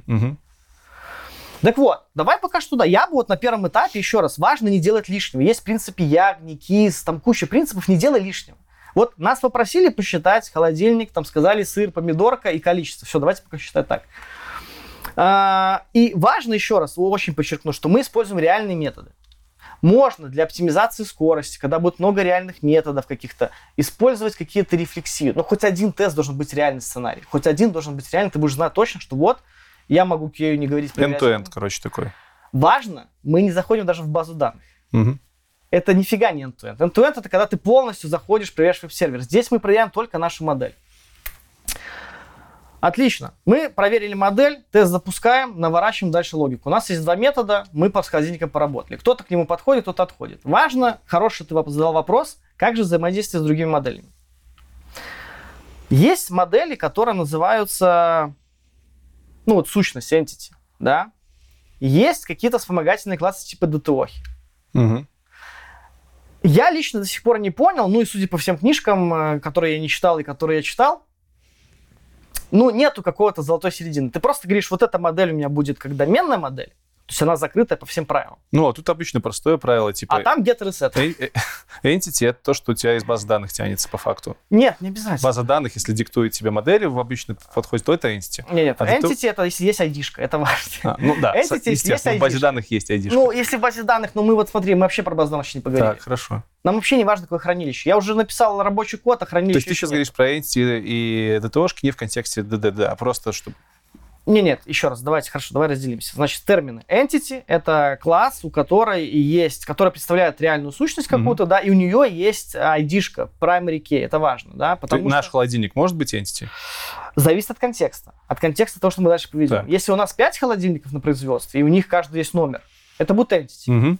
Если холодильник — это просто холодильник, и нам вообще пофиг, какой у него номер и где это происходит на самом деле. Нам не нужен ID-шка. И это уже, можно сказать, либо value object, там есть свои нюансы, либо просто не надо загоняться по этим терминам, просто доменная модель холодильник. Но это уже будет не entity в плане с точки зрения буквы закона. А value object — это что за фигня?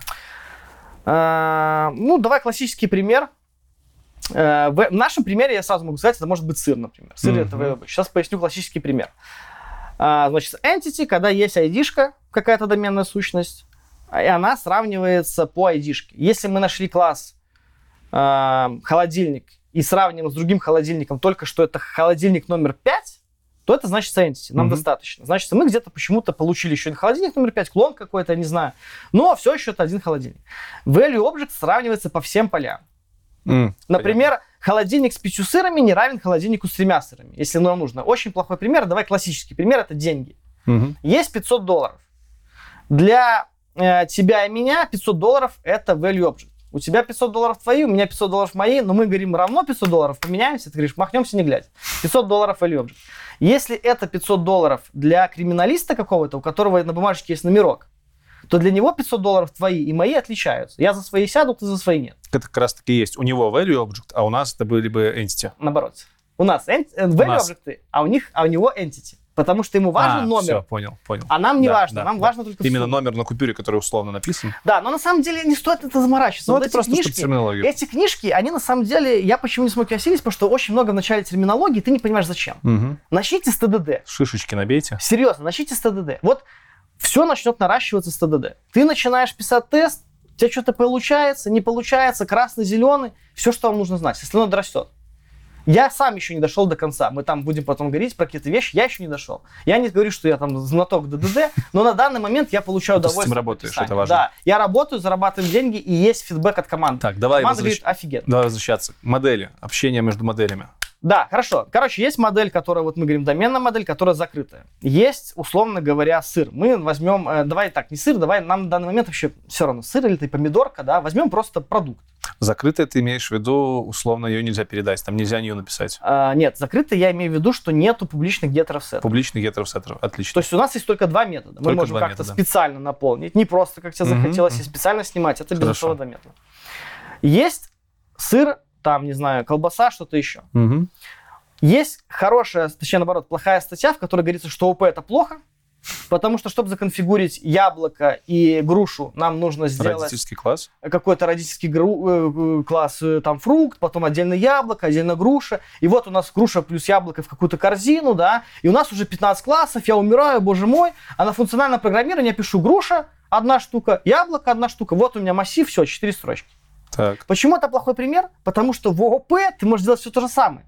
Если тебе не нужна разница в поведении, нам, что сыр, что колбаса, пока что все равно, то мы должны назвать объект соответствующим. Мы называем продукт, в плане не который продается, который лежит... Ингредиент. Отлично, ингредиент. Смотри, то же самое. Я пишу в массиве ингредиент яблоко строчкой, одна штука, ингредиент груша, одна штучка, да? Вот у меня объект-ингредиент. Только теперь это не какая-то строка плюс число, а это немножко более человечный ингредиент. Подожди. То есть у тебя в объекте будет лежать два поля? Да, просто два поля. И яблоко и груша? Яблоко... Нет. Объект-ингредиент. У него поле тип ингредиента, название, понятно, то есть яблоко, и количество. Ясно. Объект груша. Типизировано, короче. Тип и количество, понятно. Да? Тип это строка пока что, потому что нам все равно. Нашей модели ингредиента нам все равно, поэтому не нужно городить. Вот когда мы начнем почему-то углубляться, в чем отличается колбаска от яблока, мы начнем дописывать методы и, возможно, сделаем парня-то какого-то. Хорошо. Да? Пока что для нашей схемы с холодильником просто ингредиент. Нам важно количество, давай писать количество. Если нам не важно количество, не надо писать количество. Ну, нам важно, поэтому пишем. Давай пока что важно, да. Все. Дальше. Желательно сделать, чтобы это ингредиенту тоже был инвариантным. То есть нельзя было просто доставить наружу публичных гетеров-сеттеров и делать, что хотите с этой помидоркой, да? Желательно, чтобы она не опускалась ниже нуля, чтобы нельзя было поменять тип. Ну, как у тебя было 5 яблок, а ты из них ахала-махала, 5 колбасы. Такого не бывает, да? Ну, то есть убрать гетер-сеттер на имя, можно только менять amount в плюс и в минус. И если меняешь минус сильно много, либо exception, либо отдельный метод, если в наличии 5 штук, чтобы проверить, зависит от того, как тебе нужно. Да? То есть я вижу, что ингредиент – это штука с конструктором, у которого есть аргумент первый – это тип, строка названия, integer – сколько, change order – важно, не change, нам не нужно менять две стороны пока что. Мы говорим, что только нужно снимать во время доставания из холодильника. Да? Значит, мы говорим… убрать, да, как-то по-английски сейчас надо придумать слово, там, take it, да, например, take it. И количество, сколько мы тейкаем отсюда. Все, нам больше не нужны такие методы. Пока что нам это не важно, останавливаться. Идем в тест. И пишем тесты. Продолжаем писать, мы их там еще не писали до сих пор. До сих пор, когда ты снимаешь ингредиенты, они не снимаются, там, да. Вот. Ну, дальше, по-хорошему, конечно, нужно самому смотреть код и как-то смотреть на код, потому что уже, наверное, мысль может потеряться. Но смысл здесь, давай какой-то вот подведем такой небольшой bottom-line, да? Инвариант. То есть у тебя должны быть основные объекты, смысл твоего домена, смысл домена заказчика и твоей модели, которые максимально скрыты. Принцип, кстати, такие какие-то есть принципы, там принцип закрытости. Open-closed. Они немножко про другое, но звучит прекрасно, подходит по названию. Не, правда, open-closed немножко про другое. Вот. Ну почему? Должны быть закрыты для изменений, но открыты для расширения. Ну, там имеется в виду, как процесс модифицирования. Согласен. Ну, давай подойдет. Хорошо. Чуть-чуть похоже. Да, чуть. Вот, это важно. Ты можешь, если ты вдруг кому-то что объясняешь, такое open-closed. Нормально. На первое время пойдет. Короче, bottom-line. Ваши доменные модели должны быть инвариантными, не должны попадать в нелегальное состояние. Это уже офигенный выигрыш. Идем дальше. Мы написали тест по ТДД. Может, не по ТДД. Ну, что-то по ТДД. Написали я тест, люблю. Пофиг. У нас есть работающий модель, домен. В нем модель какие-то. Как же теперь доказать продукту, что вы деньги не зря получаете? Как-то это нужно вывести куда-то. Ну, вывести и сохранить. Нет, кто тебе сказал сохранить? Почему? Ты тебя кто-то просил заказчик сохранить сейчас? Ну нет. Ну зачем ты пишешь сохранить? Хорошо, вывести так. Вывести? Ну давай так, вывести точно надо, иначе спалят, что ты ничего не делал. Но сохранить никто не просил. Для этого нужен сервис.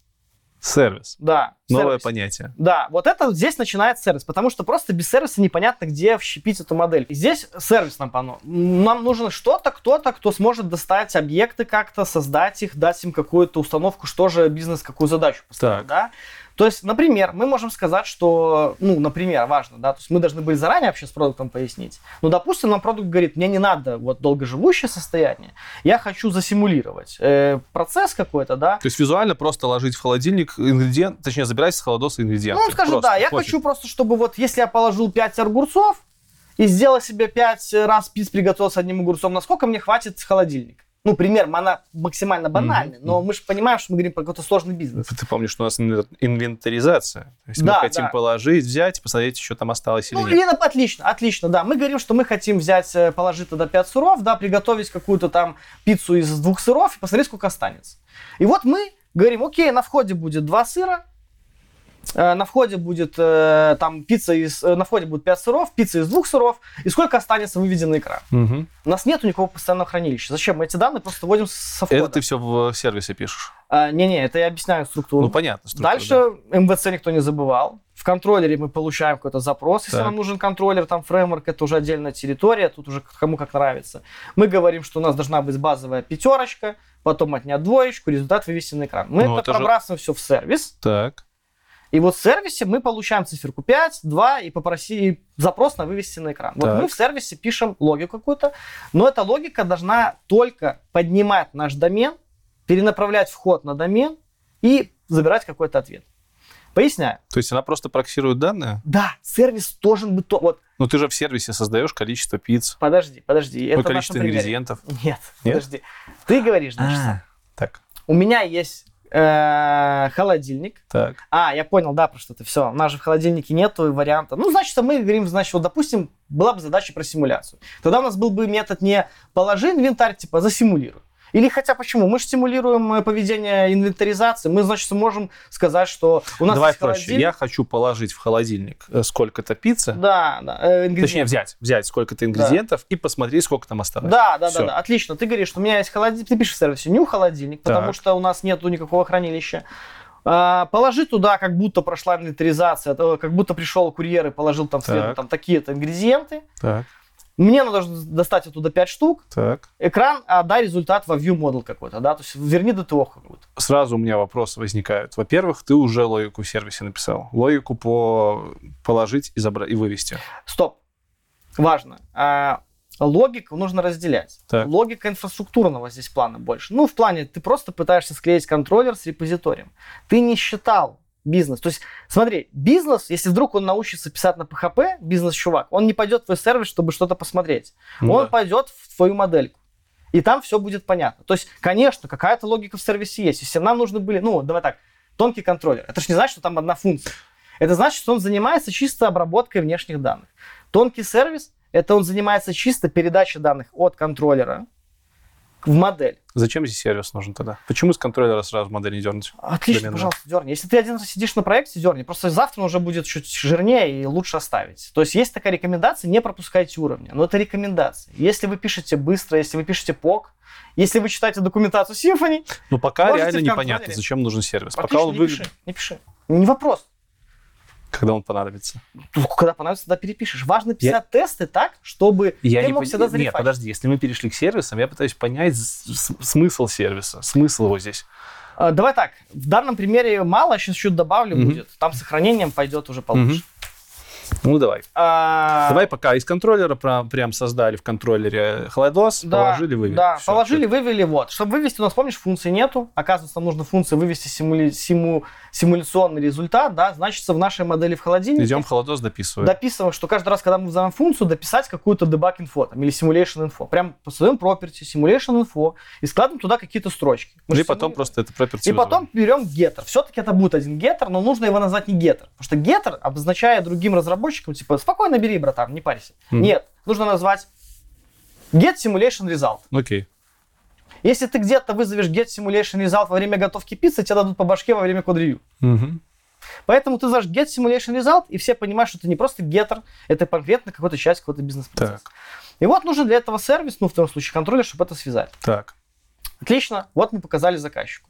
Заказчик приходит и говорит: дурак, я же хотел не симуляцию, там, а вот нормальную инициализацию, чтобы оно сохранялось в памяти. В какой-то памяти. Он-то не знает, в какой памяти. Отлично. А мы пишем на PHP. Ну, я пишу на PHP, ребят. Вот, у нас, если что, процесс умирает каждый запрос. То есть пришел запрос с веба, мы умерли, должны куда-то сохранить обязательно. В принципе, на других языках тоже советую сохранять базу данных. Было бы неплохо. Совет новичка. Совет новичкам. Сохраняйте базу данных. Отлично. Нам нужно куда-то сохранить наш холодильник, промежуточное состояние. Мы в тесте писали положи сыр, там, или положи сыр и колбасу, в зависимости как нужно, но объект был в промежуточном состоянии. У объекта в DDD есть life cycle, и он не совпадает с вашей жизнью, вашей программы. Хорошо это видно на PHP. PHP закончилось, а холодильник остался у бизнеса. Поэтому вы вызываете new, в идеале, вот new конструктор, вы вызываете new холодильник только тогда, когда мы реально его как бы создали. Ну, там, не знаю, первый раз мы обратились. Да? Когда ты поработал с холодильником, в нем есть внутри какое-то состояние. Тебе нужно его как бы забэкапить.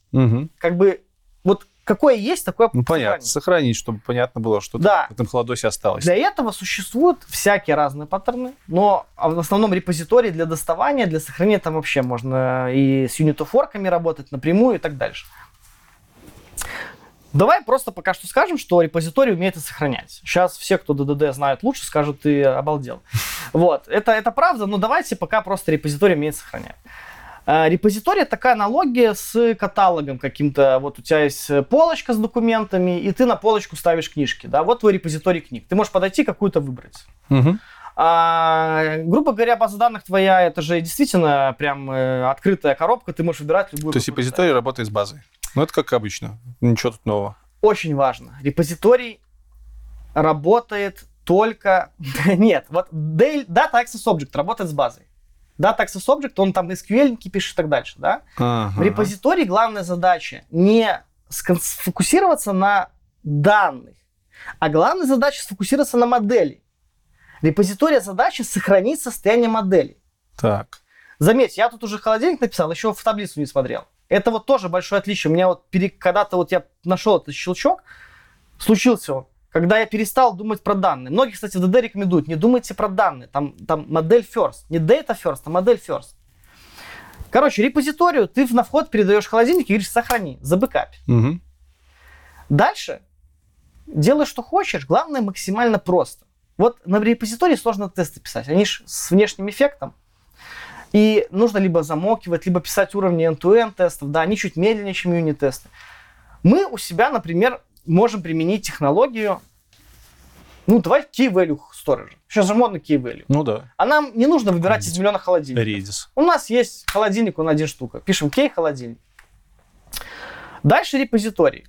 на чтение, уже вот более православный репозиторий на чтение. В обычном проекте, не нашем примере, есть много похожих сущностей. Ну, не знаю, там адреса, пользователи, так. А мы хотим работать только с одним. Ну, например, в нашем случае можно было бы сказать, что у нас есть наша пиццерия, это система пиццерий, и вот мы берем один холодильничек. Мы должны его найти по какому-то айдишничку. Все-таки резко холодильник стал Entity, потому что он не по айдишничку. И вот мы говорим, репозиторий, дай мне холодильник нашего прекрасного там завода, там пиццы, не знаю, номер 25. Да? То есть репозиторий сохраняет состояние модели, в нашем случае Entity холодоса, и возвращает его. Да, и важно, он ее должен вернуть в том же состоянии, что сохранил, без логики. Кажется очевидно. Без логики? Это без изменения логики внутри. Поясню. Например, есть такая вот популярная поля, как date created, date updated. Угу. Много людей пишет эти поля в репозитории. Логично. Нелогично. Это капец, как неправильно по TDD. Вся логика в модели. Ну да, в модели, в сервисах. То есть, когда ты напишешь new холодильник, ты должен написать this date created сегодняшнее время. Почему это важно? Потому что твоя модель может не полететь в репозиторий сегодня. Mm-hmm. Потому что ее обновляли не тогда, когда ты ее сохранял. То есть ее данные в модели обновляем. Все данные в модели. Так. А репозиторий максимально прослойка. Тупой, короче. Максимально тупой. Вот в DDD все тупые. Данные пришли, сохранили, подняли. Слепок сохранили, слепок достали. Так. Если нужно реляционная база данных, раскладывайте в реляционную. По каким нужно полям, не знаю. Но смысл в том, что это вообще, это уже за репозиторию. Репозиторий просто гарантирует, что в каком состоянии положили, в таком достали. Ну, пока все еще похоже на обыкновенный репозиторий. Ну типа, который... хорошо, отлично. Я ж не говорю, что открываю мне репозиторий. Ты просто упомянул, что есть еще DTO. Я упомянул, что Data Access Object, ты сказал, да? Data Access Object. Это не DTO. Data Transfer Object, Data Access Object. Data Access Object. Да. Это что такое? Мы разделяем у себя на две части, чтобы репозиторий в основном сконцентрировался на моделях. Так. Это как модель... нужно как-то... В языке программирования нужно как-то поднять модельку. Подожди, я понял, в чем разница. У каждой модели свой репозиторий. Ну, конечно. А я обычно отталкиваюсь, что у каждой таблицы свой репозиторий, если мы в трехслойной. Вот, репозиторий — это вообще не про способ хранения. Ну, меня сейчас закидают, конечно, но я понял. Мы идем от модели. Да. У тебя, например, модель может быть... Вот мы, смотри, мы сохранили... Обычно мы тоже пишем от модели. Меня сейчас закидает, там я, у меня есть холодильничек, и в нем есть, там, например, какие-то сыры. Мы решили разложить по двум табличкам. Я не знаю, по каким причинам. То ты можешь в этом... Ты в точке входа первый репозиторий. Все, в любом случае. А дальше ты уже раскидываешь на две таблички. Собираешь двух табличек. Data Access Object. Для того, чтобы работать с SQL-никами непосредственно, то есть select, where, там и такие штуки, мы пишем Data Access Object. Это обертка просто над SQL-никами. В нормальных фреймворках есть, типа, там, дебалы всякие. И ты их используешь внутри репозитория? Да. Ну, это просто способ имитация репозитория. Можно просто key-value, там, serialize. Ну, типа, внутри репозитория писать SQL-ник — это не ок. Это, еще раз, нет такого понятия ок-не ок. Есть потребность. Ну, а как ты, Может, короче, так, можно. Это не запрещено DDD. DDD говорит про то, что репозиторий, братан, не пиши там date created. Вот что DDD говорит. Я пытаюсь понять, вот к тебе прилетает холодильник. Да. В репозитории. Да. И ты такой понимаешь, что тебя вместе с холодильником, ты в холодильник положил ингредиенты. Да. И ты вроде как в этом репозитории должен и холодильник обновить, и вроде как ингредиенты тоже поменялись. Они в другом репозитории. Для сохранения репозиторий не подходит, потому что в нормальных штуках делается Unit of Work. Это отдельная грубая тема. Unit of Work. Это что, это солянка из репозиториев? Unit of Work переводится как единица работы. Да, не знаю, почему так назвали, я не могу это объяснить до сих пор. Но что она делает? Она хранит в памяти. Это такой как бы реал-тайм кэш, но не имеет отношения к кэшу, это просто реал-тайм хранилище по ключам. Оно хранит в себе всякие разные модельки. Почему? Помнишь, я говорил, что холодильник номер 5 равен холодильнику номер 5 в сущности. Если мы во время одного обращения к вот этому всему проекту взяли холодильник номер 5 по ID-шничку, а из другого места взяли холодильник белого цвета, и оказалось, что это номер 5, то Unit of Work отдаст тот же инстанс программный. Вот зачем нужен Unit of Work. Он в себе мониторит объекты по ключам. Следовательно, вообще Unit of Work как сохраняет. Он каждый раз, кто делает на рефлексии, я не знаю, как в шарпах сделано, но вот в пыхе есть, например, доктрина, такая библиотечка. Она делает на рефлексии. Она берет, хранит копию объекта, ты присылаешь новую копию, и она идет по всем полям и сравнивает. Если поля поменялось, она говорит, поменялось. Так вот, как оно сохраняется? У Unit of Work уже есть и записи на поднятии. Мы не поговорили про поднятие, про чтение, но он когда читает, он все распихивает по своим данным, и потом ты даже в конце кода не пишешь типа «сохрани». То есть Unit of Work можно использовать вместо репозитория в этом случае? Только на сохранение. Только на сохранение. Он работает только на сохранение. И а поднятие — это уже репозиторий? Да. Пожалуйста, да, получи. Да, да. Хорошо. И вот он, ты даже в конце не пишешь, еще немножко такой прикол, что ты в конце пишешь, в конце всего сервиса. Ты можешь потрогать за сервис, там, не знаю, 5 сущностей, потрогать 5 разных доменов, можешь потрогать, там, не знаю, там дальше будут другие модные слова, но в конце ты пишешь просто Unit of Work, сохранись. И он просто сохранит все, что ты потрогал. И есть плюсы, есть минусы. Это работает медленно, зато не надо каждую сущность подносить. Окей, с репозиториями вроде более-менее понятно. Сохраняем state холодос, и уже у нас там не simulation data на самом деле. Ну, для тех, кто буква закона, репозиторий не сохраняет. Сохраняет Unit of Work. Репозиторий достает. Мы не поговорили про критерию, грубо еще раз. Он, репозиторий, обслуживает критерии. Ты можешь получить холодильник номер 5, можешь получить белый, можешь получить с ручкой. Да? Репозиторий делает выборку и сообщает Unit of Work, что он сделал выборку, чтобы Unit of Work себя пометил. А ты уже с Unit of Work. А в конце работы, в конце сервиса ты Unit of Work говоришь «сохрани». Флаш. Обычно пишется флаш, типа... Подожди, так, стоп. Это все из сервиса вызывается? Да, вот для этого сервис нужен. Сервис работает... То есть ты не из модели вызываешь Unit of Work? Ни в коем случае. Модель максимально отвязана от инфраструктуры. Модель максимально про бизнес и только про бизнес. То есть модель вообще не знает? Вообще она не в курсе. Про репозитории, Unit of Work, и все это из сервиса. Ну, в нашем случае пока еще из контроллера. Ну, в нашем случае из контроллера, да. Значит, получается, репозитории, ты в сервисе пишешь код, репозиторий, дай мне какую-то модель по каким-то требованиям, там в урле пришло тебе задача, что там 5-й холодильник обновить. Потом говоришь, у меня пришли такие-то данные, это вот сыры, вот превратила в доменные модельки сыры, типа маленькие сырки, да, вот не в большую в холодильник, холодильник прилетел с репозитория, а в срочки вот эти сделал. Потом он вызвал метод-сервис, вот этот вот, который типа измени состояние. И потом в конце говорит, все, я закончил, Unit of Work, все сохрани. Вот стандартный сервис. Из 3 частей обычно. И он, кстати, очень сильно похож на Given One. То есть сервис, по факту, он не оперирует, он не содержит логики работы, он просто данными перекидывает данные. Он не содержит логики бизнеса, он содержит логику инфраструктуры. Инфраструктура. То есть если ты напишешь в сервисе date updated, а-та-та-та. Но если ты напишешь получи репозиторий, вызови его какой-то доменный метод. Инфраструктурные такие штуки. Да, и сохрани, то это будет почти копия теста. Теперь объясни мне, зачем нужен сервис. Мы все еще в контроллере это все делали и зашибись. Нафиг нам сервис? Сервис это ближе с МВЦ. То есть ты еще раз, ДДД не говорит тебе, как писать сервисы. Ну, не хочешь. Ну, можешь привести пример какой-нибудь из жизни, где сервис вот нельзя обойтись только контроллером? Ну, конечно, например, ты хочешь обработать, сделать одну и ту же задачу с 2 эндпоинтов, да? Не с 2 эндпоинтов, типа... совершенно с разных вещей. Например, с контроллера, который работает... Чтобы не дублировать код, например, в 2 контроллерах. Да, и, например, с команды, которая там терминальная команда, да? Ты с обоих случаев собираешь какой-то программный, типа, там, не знаю, реквест какой-то. Ну, реквест плохо. Скорее, команду. Ты если реквест говорить будем дальше, то это команду какую-то собираешь, закидываешь ее в сервис. Понятно. То есть сервис не должна знать про формат ввода данных. Это может быть сокет, все, что угодно, очередь. Подготовкой данных этот контроллер занялся, отдал. Да, а сервис дает просто данные уже общие для нашего. Давай разберемся, кто про кого что знает.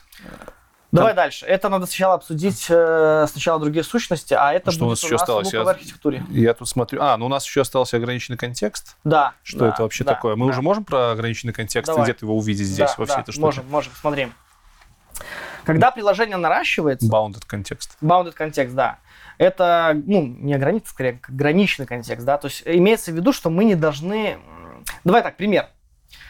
Есть холодильник, туда приходит... Сырок, картошечка, там, с курьером. Компотик. Да? Потом туда приходит чистить уборщица. Потом приходит его ремонтировать туда. Так. И если ты все напишешь в один класс холодильник, у тебя будет мягкая какашка. Это просто нормально? Макароны будут. Нет. Совершенно разные данные ты используешь. В одном случае ты хранишь сырки, их снимаешь по пицце, и ты говоришь, вот я готовил такую-то пиццу. Ну, это все к холодильнику относится. Верно. Но у тебя получится God Object, антипаттерн есть такой. God Object. Бок-объект, который хранит себе все подряд. Что делать? В больших приложениях, когда наращивается вот такая вот знание, ты понимаешь, что у тебя контекст вот сейчас, вот, ну, я не знаю, это сложно объяснить, но я думаю, наверное, достаточно очевидно, мне кажется, что вот твой сейчас контекст готовки на кухне, обращения к холодильнику, отличается от контекста, когда ты его ремонтируешь рабочими. Логично, да, разные действия, разные данные. У тебя только одишка совпадает, холодильник тот же, ну, может, там ручка где-то, может, что-то совпасть, может, какие-то остатки еды перебросятся. Так вот это называется контекст, в котором ты работаешь. Так.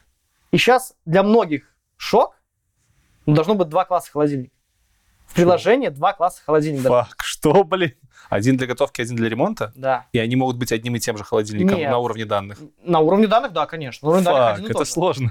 Да, но в домене у тебя будет, например, модуль какой-то. Ну, модуль контекста — это обычно разбиение на модули, правильно, да? У нас разбиение будет класса на модуле? Не класс, не класс. Все кодовые базы. Так, хорошо. Ну, условно говоря, вот там еще с микросервисом, давайте мы будем пилить монолит. Я люблю монолиты, микросервисы тоже молодцы, но есть просто как бы нам, опять же, ягний принцип. Пока не нужен микросервис, пили монолит. Ну, вот мы уже запилили. Мы запилили кухню. Значит, у нас будет модуль kitchen, рефрижератор. Ну, давай по-русски. Кухня, холодильник. Модуль что из себя представляет с точки зрения кодового? Это набор классов? С точки зрения модуля это получается, скорее всего, папка, в которой у тебя есть namespace общий, вот, например, кухня, и в ней отдельно написано репозитории местные, entity, Unit of Work, модели, сервисы. Ну, Unit of Work, можно сказать, сервисы свои, да, контроллеры свои, почти все свои. Это модуль. Да, это модуль. Unit of Work обычно делается один общий, хотя можно делать частный. Ну, окей. Смысл в том, что у тебя есть, получается, вот какая-то контекст кухни. И это модуль.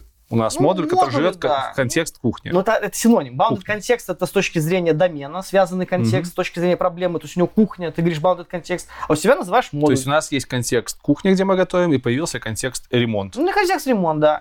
И вот там тоже может быть холодильник. Не то, что может быть, он должен быть. У тебя же доменная модель. То есть, например, надо придумать какую-то задачу. А на уровне названия это будет тоже самый холодос. Рефрижератор. Ну, и там только namespace разные. Так, хорошо. Хочешь называть двойным словом. Как-то там рефрижератор, там, по-русски, там, типа, восстановительный холодильник, там, и готовящий холодильник, не знаю. Смысл в том, что у тебя появился другой контекст, и ты не должен их написать код в одну кодовую базу. У тебя совершенно будут другие поля работы, другие тесты, другие сценарии, да, в тестах. Но есть одна проблемка. Как холодильник оставить один и тот же? Unit of Work? Не-не-не, у тебя же совершенно разные классы.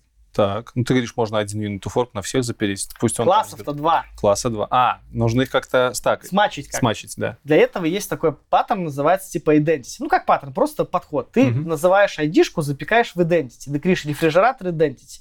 Это наименьшая общая частная. То есть наименьшее количество данных, по которым их можно сравнивать. Primary key. Он может быть интержером обычным, но может быть... Если эти данные совпадают у двух классов, значит, они... Типа... Ну, для каких-то сценариев матчишь, но главное, что ты можешь спокойно связывать свои контексты. Так. То есть, например, ты говоришь, что в случае, когда ты чистишь, когда ты начинаешь ремонтировать холодильник, не забудь все продукты переложить в любой подходящий холодильник. То ты уже пойдешь в класс ремонта, и первой строчкой напишешь, если что-то есть внутри... В сервисе. В своем сервисе, да. Если есть какие-то данные там в том холодильничке, найди тот холодильничек по ID-шечке вот этого холодильничка. Давай еще раз. Подожди, ну... Приходит рабочий, говорит, отремонтируй холодильник номер 5. Так. У него будет в сервисе написано сервис репозитории ремонтных холодильников, дай мне холодильник номер 5. Так. Потом он говорит, кухонный холодильник, дай мне холодильник номер 5, так. Потому что я выгрузил 5, да? Если в кухонном холодильнике есть что-то, то я отправляю в сервис, важно, вот напрямую уже домен нельзя дергать, когда мы говорим про разные контексты, ты говоришь, сервис перекладывания старых овощей, там, переложи, освободи холодильник. Это уже, это в кухонном. Это вернется обратно в кухонный модуль. Кухонный модуль возвращает тебе, что все. Ой, слушайте, я ошибку допустил, да. Ты вообще не пойдешь, ты вообще не будешь в этом домене вызывать ту доменную модель. Ты не будешь в домене ремонта вызывать доменную модель. А как? Ты просто сервис выживешь. Сервис, который кухонная модель. Ты скажешь кухонный сервис. Ты будешь сервисом. Между контекстом, между доменами вы работаете на уровне сервиса. И identity. Ты скажешь сервис кухонный по очистке холодильников, очисти холодильник номер 5, потому что я пришел ремонтировать. И ты будешь уверен, что он уже почищен.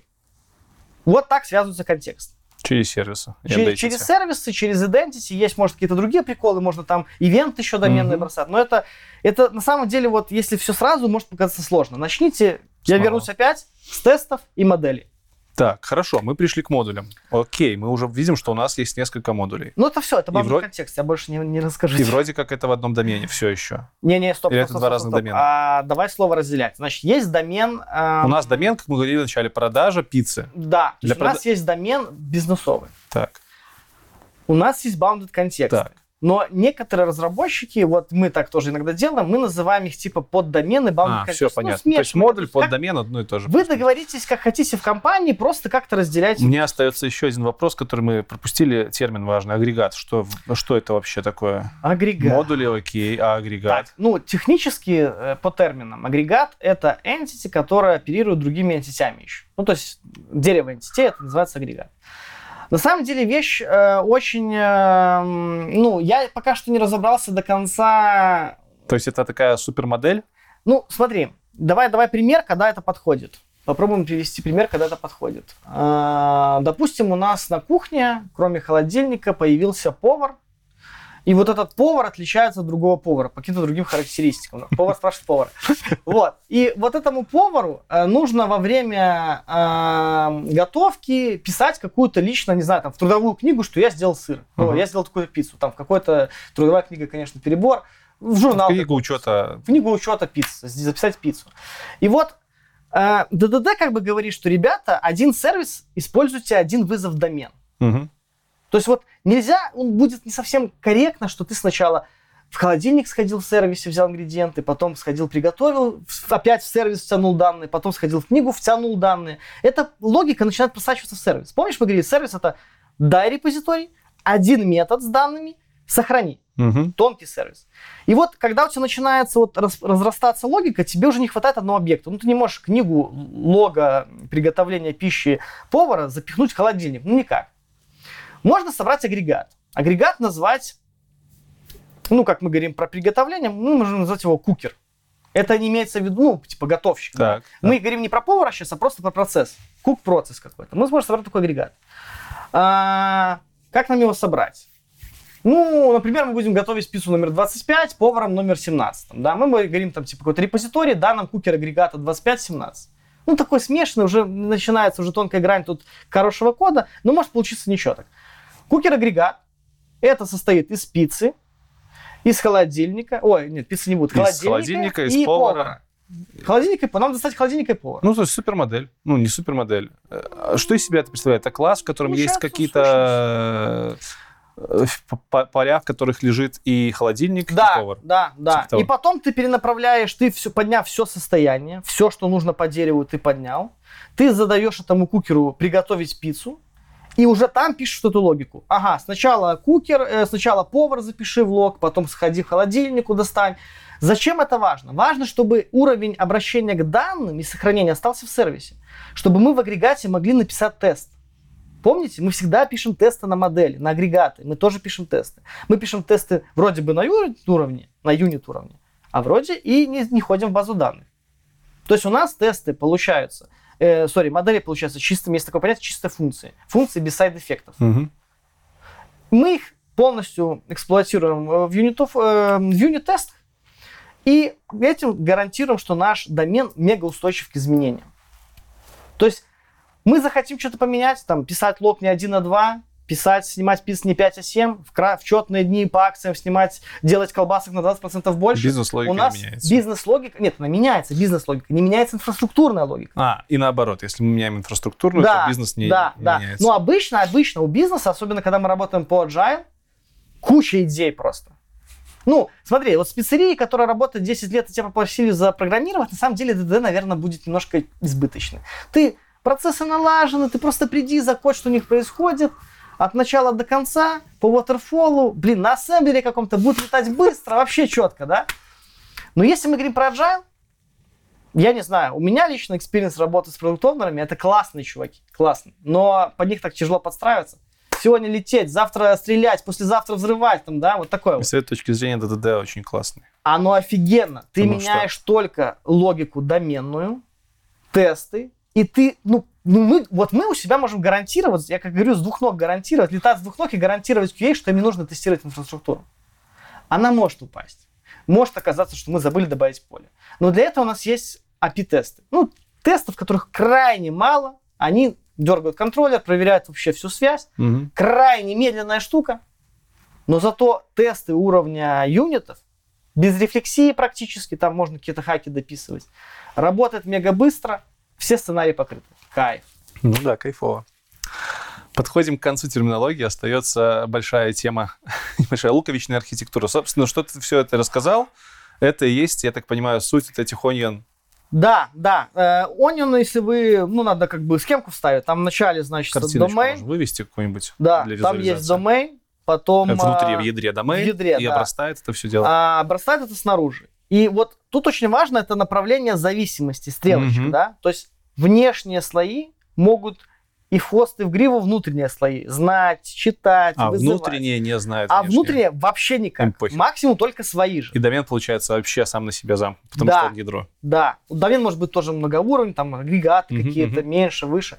Но мы не выходим из домена. То есть мы не знаем ни про сервисы, ни про инфраструктуру, ни про контроллеры. Это офигенно. Мы только знаем про бизнес-логику, которую мы пытаемся моделировать. Помните, модель, самолет, вот это все. Мы моделируем.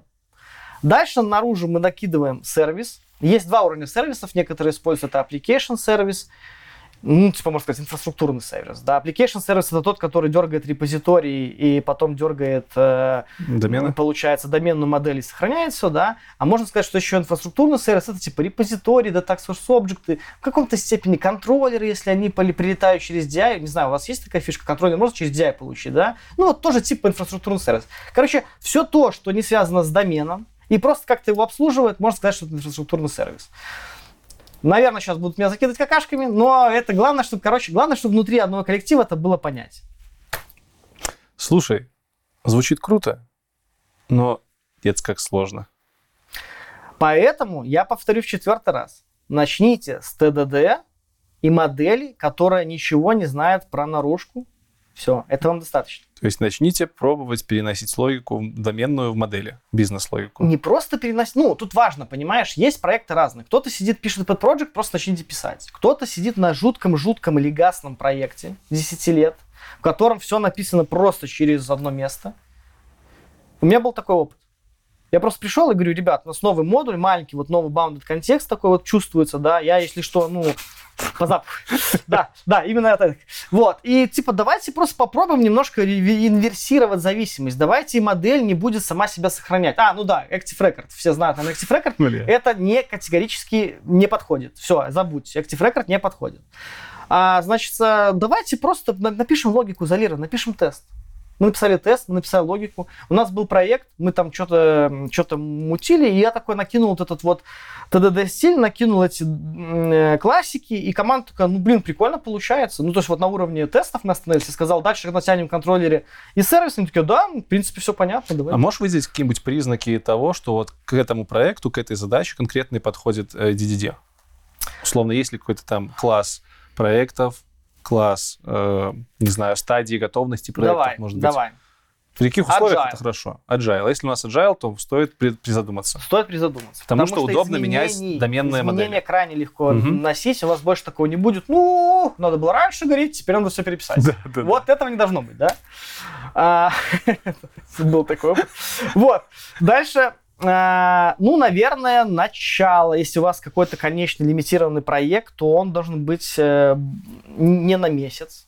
Ну, да-да-да, ты сказал, сложно, это правда. То есть в него нужно время заложить, чтобы въехала вся команда. Не совсем. Там просто есть такие кривые сложности, насколько у тебя усложняется, насколько добавление очередной задачи увеличивается по времени от объема текущих задач. От сложности системы. От сложности, ну, мы сложность как раз таки меряем. То есть насколько сложность растет от объема.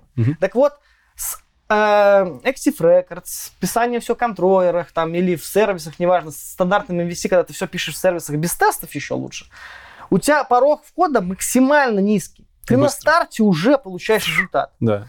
И она обычно вот такая, как экспоненциальная. Экспонент. А тут, видимо... А здесь мы начинаем, ну, так с порожка начинаем. Но по моим ощущениям, мне показалось чисто субъективно, 2 недели пересекаются. И линейно идет дальше. Ну, не линейно. Конечно, она растет сложность, линейно, но не ровно, не константно, а линейно. То есть она растет, конечно, увеличивается, но это не скачок в небеса. И, ну, получается результат, если вы пишете больше 2 недель проекту, попробуйте, да.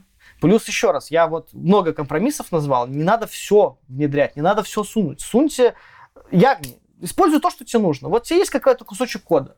Вот тебе поступила новая задача. Не знаю, у вас огромный проект, жуткий, легосный, там все написано плохо. И вам попросили каждую пятую картину, нет, много, там должно быть еще мало данных, да, сейчас поясню. Не знаю, там, помешайте данных каких-то, да, между собой. Вы все данные выгрузили, записали их в пропертю, в модельку, вызвали метод, который перемешивает, результат обратно скачали, ну, достали через Unit of Work, там, или через руками достали на крайняк, да, и сохранили. Вот ваш DDD вы уже заиспользовали. С точки зрения инфраструктуры стоит это городить там абсолютно в отдельной папочке, на namespace новом, или как? Что за проект? Это очень сложно. Ну, вопрос. Если бы к тебе пришел монолит здоровенный. Да. Я таки пришел, так и сделали. Мы поняли, что здесь совершенно... Давайте так. Если у вас монолит, и вы захотели написать микросервис... У нас монолит секунду. Кучу времени на рефакторинг. Не-не, это вообще отдельно. Не нужно это. Никогда не заканчивается чем хорошим. У вас есть монолит, и вы сказали, нас бы спасти микросервис. И если у вас не поменялась команда, осталось те же PHP-шники, там, да, ну, условно говоря, те же люди, у вас она небольшая, то просто начните с DDD в соседнем модуле. Вам микросервис не даст никаких бенефитов, да? То есть, это начнется сейчас отдельно. Но ты же можешь написать микросервис по DDD? Не, разумеется. Я имел в виду про то, что вы от микросервиса, надо не забывать, что любая технология дает силу и проблему, да? И с микросервисами проблемы коммуникации и поддержания этого протокола. Они решены, особенно если у вас большая, богатая инфраструктура, вы можете легко добавлять микросервисы. Если у вас старый легасный проект, у вас ничего нету, добавление микросервиса, вынесение... Условно говоря, вы написали маленькую штучку в отдельном микросервисе и обращаясь к нему 500 раз за запрос, потому что все равно этого не избежать. Да? Не сильно вам помог микросервис. Здесь будет 500 раз внутри, но хотя бы он будет маленький мир по DDD, где вы уже протестили эту функцию. Угу. Грубо говоря, DDD — это когда вы смогли сделать чистые функции. Вот функциональное программирование, чистая функция — это типа респект, да? Вот в DDD чистый домен — это вообще кайф. Например, хороший пример с текущим временем, да? Вот многие берут текущее время, типа, now, у нас функция такая, типа, now. Ну, в любом месте, now, хоп, да, получили. Да, now, UTC, now. Провал просто. Надо моделька, которая будет метод «дай текущее время». Она может быть, в твоем домене, важно, да, в твоей логике. Если тебе нужно что-то посчитать с текущим временем, ты не можешь вызвать функционал, потому что ты потом юнит-тест не напишешь честный. Честный, чистый юнит-тест. Да, логично. Потому что модель может вызваться чуть попозже, создастся. Ты не угадаешь, это будет провал. Поэтому ты создаешь какой-то, либо можно назвать его инфраструктурный сервис, часы, либо можно создать объект часы, который под капотом вызовет now. По факту это просто оберточка. Но ты получишь возможность в эту модель дописать фриз, например, или установить текущее время. Понятно.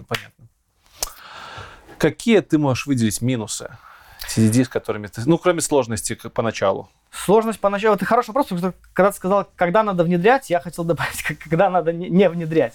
TDD сложно для понимания. Явно не для новичков. DDD сложно для понимания, но на самом деле это такая мнимая сложность. Просто попробуйте, и вас попрет. Угу. Если вы не джун, серьезно. Джунам будет сложно, потому что он тратит много энергии на базовые вещи. Если вы мидл, вы чувствуете, что вы офигенный чувак, вам легко делаются задачи, попробуйте по DDD плюс TDD. Да? Угу. Минусы DDD. Сложно сказали. Много лишней ЦПУ, прям под трат ЦПУ. То есть вместо того, чтобы пойти, для начала, наверное, самое очевидное, добавить плюс один счетчик прямо в базу напрямую через query в контроллере максимально быстро. Но мы это стараемся не делать. Не пофиг ли тебе на ЦПУ? По-моему, это последнее, что нас волнует. Нет, не последнее. Смотри. Хотя если... Репорты. Да, у вас есть огромная система, и вы хотите сгенерить репорт по каким-то агрегационным данным. Угу. Вы можете написать, загрузить все модели в память, попытаться как-то их собрать, на этом вы же умрете. PHP точно уже на этом умрет. Вот вы хотите выиграть всю таблицу в память, все, умираете. Поэтому это не подходит. Если вы добиваетесь колоссального перформанса, тоже не подходит. Честно говоря, для меня, как для PHP-разработчика, PHP — это уже не колоссальный перформанс. Если выбрали PHP, значит, вам пофиг на пару миллисекунд. Напишите по DDD. Если вы пишете какую-то игрушку на, не знаю, там, Если вы пишете какой-то сервис инфраструктуры, например, там Kafka, RabbitMQ, MySQL свой пишете, вам DTD не нужен, вы будете тратить. У вас фишка в перформансе, а вы будете тратить. С другой стороны, игры, вот типа там, не знаю, ну большие 3D-игры, они все равно пишутся как-то с объектным подходом и где-то плюс-минус DTD, потому что у них объекты есть просто без репозиториев, помнишь? Оно подходит под любой вообще концепт. У тебя просто нужен домен, в котором логика между собой трется, и какими-то слепками либо на экран, либо в базу данных, либо куда-то еще. Это все? Все минусы? Все минусы. Ну, слушай, я встречал вот эти. То есть перформанс реально может убиваться, и начальная сложность. Вообще, да, она подходит везде. Окей. Ты можешь, пожалуйста. В смысле, конкретно книги, видосы, еще что-то? Мы поняли, что там нужно понемножку брать, что-то выделять в коде, но вот если что-то почитать, посмотреть. Так, ну, с толпы DTD это 3 книжки, там, красно-зеленая, но я уже признался, я не осилил полностью. Одну читал в сокращенке, книги Эванса. Ну, ребят, на любителя смотрите сами, да. Я читал именно статейки на Хабре в связи с тем, что английский вот слабоват для такого, как бы, скажем так, для спокойного чтения, да, то есть я читал на Хабре. Ну, куча литературы есть зарубежной. «Совершенный код» смотрел, вот эти вот видосики, да, там действительно те же идеи рассказывают. Там, где он в космических кораблях. Да, прикольная штука, ну, тоже лайтовенькая такая. Ты знаешь, что они в закрытом доступе вообще? Так мы покупали там в компаниях. Вот. Потом, ну, какие-то открытые источники. Я для себя еще прокачал из исходников симфы, но еще раз говорю, именно в симфе нужно смотреть взаимодействие между компонентами. А симфе DTD? Ну... Еще раз, это нету такого понимания, что DTD не DTD. Есть просто хорошо протестированный код без моков. Ну смотри, есть у нас... И вот просто мешанина... Есть у нас сеньор, который дохера там все описал, понимая, что такое там принципы базовые, архитектуры какие-то. Вот он хочет DTD начать теорию почитать. Теорию туда книжки. Теория Evans. Самая единственная и правильная — это Эванс. Притом там их 2, там загуглить надо, в какой последовательности правильно читать. Там есть прям... рекомендации читать сначала это, красная, потом синяя, это. Зеленая, да, красно-сине-зеленая. Вот, тогда там вам будет правильный самый талмуд вот теории. Но я не могу ничего подробнее про него сказать. Может, есть какие-то конфы или, не знаю, сообщества, может, какие-нибудь телеги, что-то такое? Может, я думаю, точно будет. Я участвовал на PHP Days, по-моему, это было в 2019-м. Ребята рассказывали в Москве про DTD. А что, прям профильная конференция? Профильно не был, не надо. Не слышал. Вот ребята из Дудо Пицца много чего про DTD рассказывают. Пицца, вот, я знаю, у них было пару примеров на Хабре, опять же, вот, ну, прикольно. Ссылочек накидаешь на эти статьи, мы потом закинем в дополнительные материалы. Конечно. Может, какие-то советы можешь дать командам, которые вот прям хотят, но боятся? С чем они столкнутся? Именно командам, то есть не просто человеку, а команде. С чем они столкнутся? Не, ну если хотят, боятся, то пускай сидят дома. Тут как бы такой вопрос. Нет, надо просто пробовать. Ну в смысле бояться? Это же не... Ну если у вас горит дедлайн, и у вас есть там через 2 недели, то вам DTD не нужен. Если вы начинаете новый проект, и вы как бы с запасом, обычно есть риск-менеджмент, начните с малой части, вы точно не сделаете хуже. А заказчику нужно продавать DTD? Нет. То есть ему вообще не стоит говорить, это ваше? Ему важно, чтобы на экране правильно цифры вводились, совпадали с бизнесом, и вы это делали четко и по времени, в плане не было у вас сроков по потерянных, да. То есть мы с вводом DTD, прям команда, у меня вот лично был прям челлендж, что мы стали надежнее для заказчика, да. То есть ты прям почувствовал, что окей, меньше каких-то неудач. Блин, по-моему, была такая статистика, мы сделали проект, было 30 багов, мы сделали по DTD, было 3. Угу. Логические баги, да. Просто потому, что у тебя код начинает быть... Да, ну мы писали без тестов, давай признаюсь, в этом была, наверное, еще проблема, да. То есть я не говорю, что это золотая пуля, что она везде подходит, серебряная там, нет. Нужно смотреть. Но если вы именно боитесь, то я не знаю, какой вам совет дать. Но попробовать точно стоит. Хорошо. Рандом. Несколько вопросов, которые не вошли в канву, но твое мнение, на которое было бы интересно услышать. Ну и не только. Давайте попробуем. Почему ты не любишь Solid? Я люблю Solid, но не букву S. Я не люблю букву S, потому что я не знаю ни одного куска кода и 2 человек, которые бы сошлись, что в этом куске кода соблюден принцип Single Responsibility. Ну, блин, вроде же все DTD про Single Responsibility. Ты делишь все на какие-то модули, там, которые в одном контексте. Я просто рекомендую вместо Single Responsibility использовать Open-Close принцип... Нет, вы что? Из Граспа сильная связанность и слабое зацепление.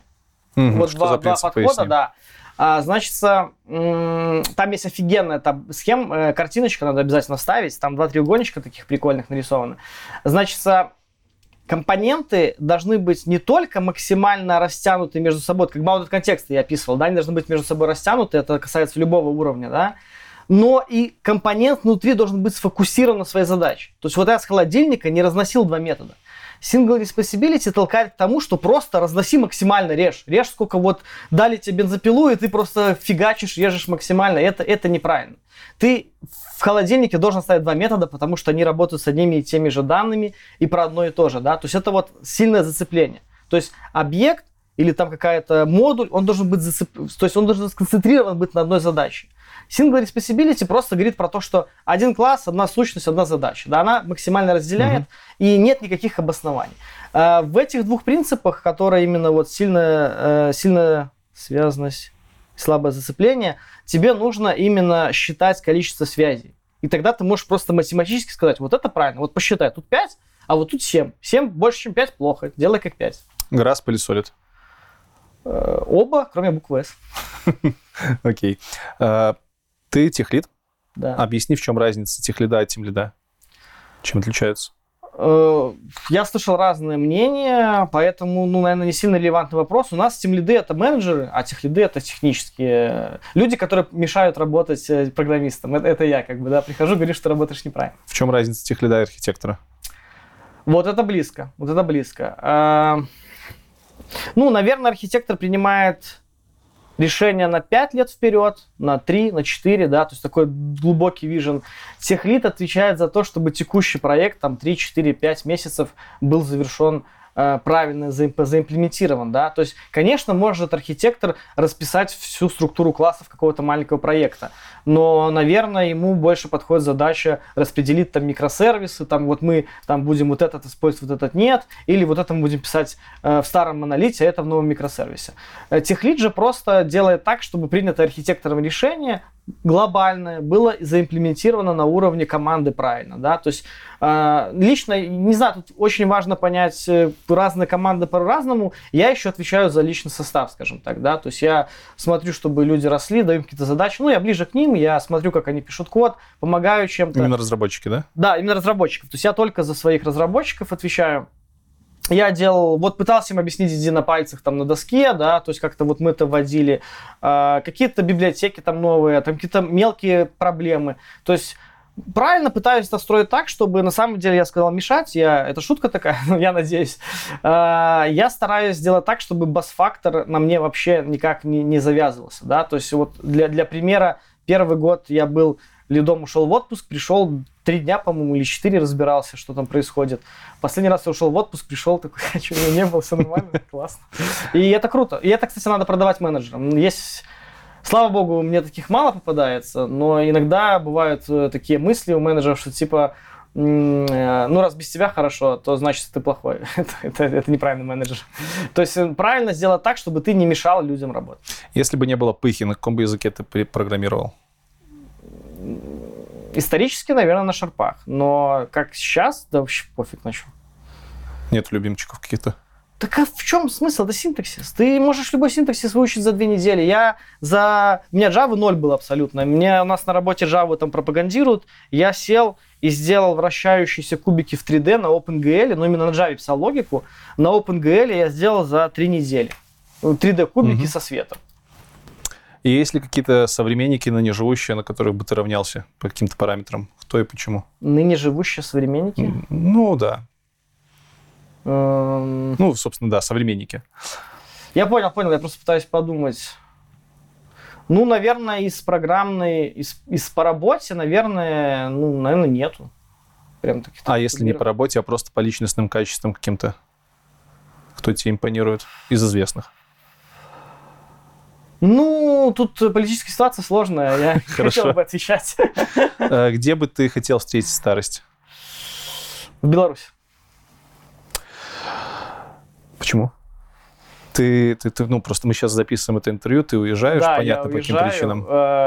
Ну, вот надеюсь, что вернусь в Беларусь, встретить старость. Может, даже побыстрее, чем ради старости. Хорошо. Представь себе мир без электричества, стимпанк-вселенная, то есть нету ни компов, ничего. Там вот комбайны на паровых двигателях. Чем бы ты в этом мире занимался? Конструировал бы эти комбайны. Ну, отлично. Совет себе в том времени, когда ты в университет поступал? Перестать играть в доту. Так мешало? По факту. Я же тогда не видел. Думаешь, добился бы большего, если бы не играл? 100 пудов. Если я с этим, извините меня, подходом что-то добился, то без него, конечно, бы. Ну, английский учить еще. У меня был друг, программист, который сказал мне как-то... Он закончил айтишку какую-то именно техническую, то ли ВГУИР, то ли что. Он сказал, знал бы сейчас, пошел бы на лингвиста. Mm-hmm. Все, что технаре, можно разобраться. А вот лингвист просто все, это блокер. Учите английский. Хорошо. Ты отлично сдал физику, когда поступал в лицей, поэтому финальный вопрос такой. Почему изображение, когда ты смотришь в ложку, во вогнутую сторону, переворачивается? Ну, я не знаю этих законов и эффектов, но смысл в том, что есть угол падения, угол равен углу отражения, он идет по... как это же называется, по перпендикулярной плоскости, по-моему, да, которая вот плоскость касания к согнутой. Так как ложка согнута, то получается лучи идут, и в каждой точке они преломляются куда-то вот, фокус, у них фокус где-то вот здесь. Да, следовательно, ложка проходит через, луч проходит от ложки через фокус и идет в левую сторону. То есть я, получается, в левой стороне ложки вижу правое, сверху ложки вижу низ, ну и так дальше. Все правильно, потому что фокусное расстояние перед. Отлично. Ну, можно было короче, если бы я знал. Слушай, ну, красавчик, молодец. Все, на этом все, в принципе. Спасибо, Борь, большое. Спасибо тебе. У нас остается финальный конкурс. Рассказывай, что у нас разыгрывали мы и за что мы разыграем. Да. В последнее время я все больше считаю, что решают софт-скиллы. Не только потому, что я сам уже мало, скажем так, активно кодю, разрабатываю, нежели просто видно, вот как люди приходят, можно... Мне удобнее, например, работать, там, не знаю, с хорошо софт-скилловым джуном, нежели с матерым классным разработчиком, но он будет вот именно токсичен. И не только мне, вот всей команде, да. То есть мы стараемся быть няшными все такие, поэтому я советую качать немножко еще софт-скиллы. Даже, если честно, качать много. 70% сейчас решают софт-скиллы, потому что технический чувак натянет быстро. И подарок связан с этим. Поэтому подарок связан с этим. Сейчас это выводим. 45 татуировок менеджера. Это так. Крутая книжка. Мне показалась крутой. Есть разные мнения. Я прочитал. Да, большинство из этого я сидел такой, так я же так уже и делаю. Может быть, поэтому она не зашла. Крутая книжка. Половина советов прям было для меня, ну, прикольно, надо попробовать, пожелание. И они сработали. Они сработали? А какие из них самые четкие были? У меня был совет, если ты не можешь договориться с начальником, продай ему это, продай это в плане цель, а сделай это так, дай ему выговориться, он скажет тебе какую-то чушь, ну, ты же так считаешь, а потом скажет, да, я тебя понимаю, но и вот по-другому перепродай свою вещь, и это сработало. Просто я выслушал своего чувака, своего начальника, он что-то мне объяснял, я говорю, да, я понимаю. Там еще важная фраза, у нас одна и та же цель с тобой, братцы, потому что одна и та же цель, но вот знаешь, я тоже хочу ее достичь. Психологические штучки.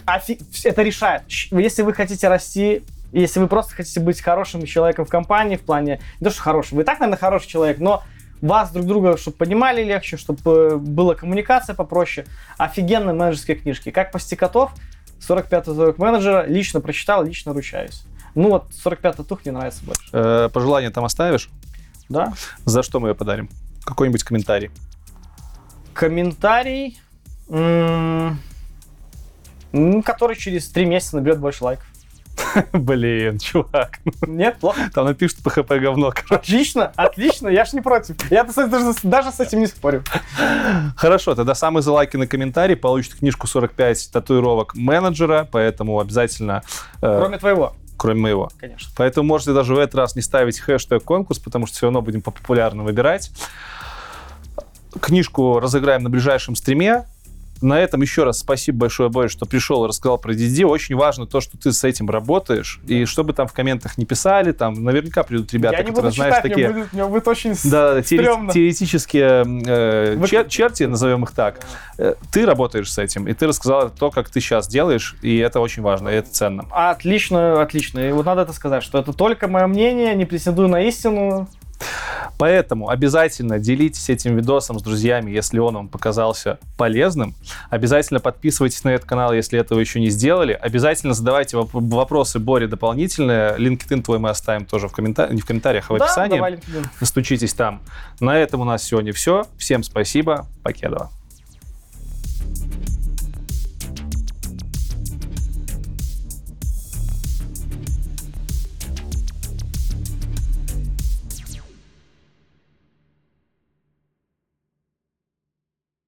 Слушай, у тебя кусок птицы лежал? Да, ну он типа 3-дневной давности, но можешь забрать. Заебись. Свежак.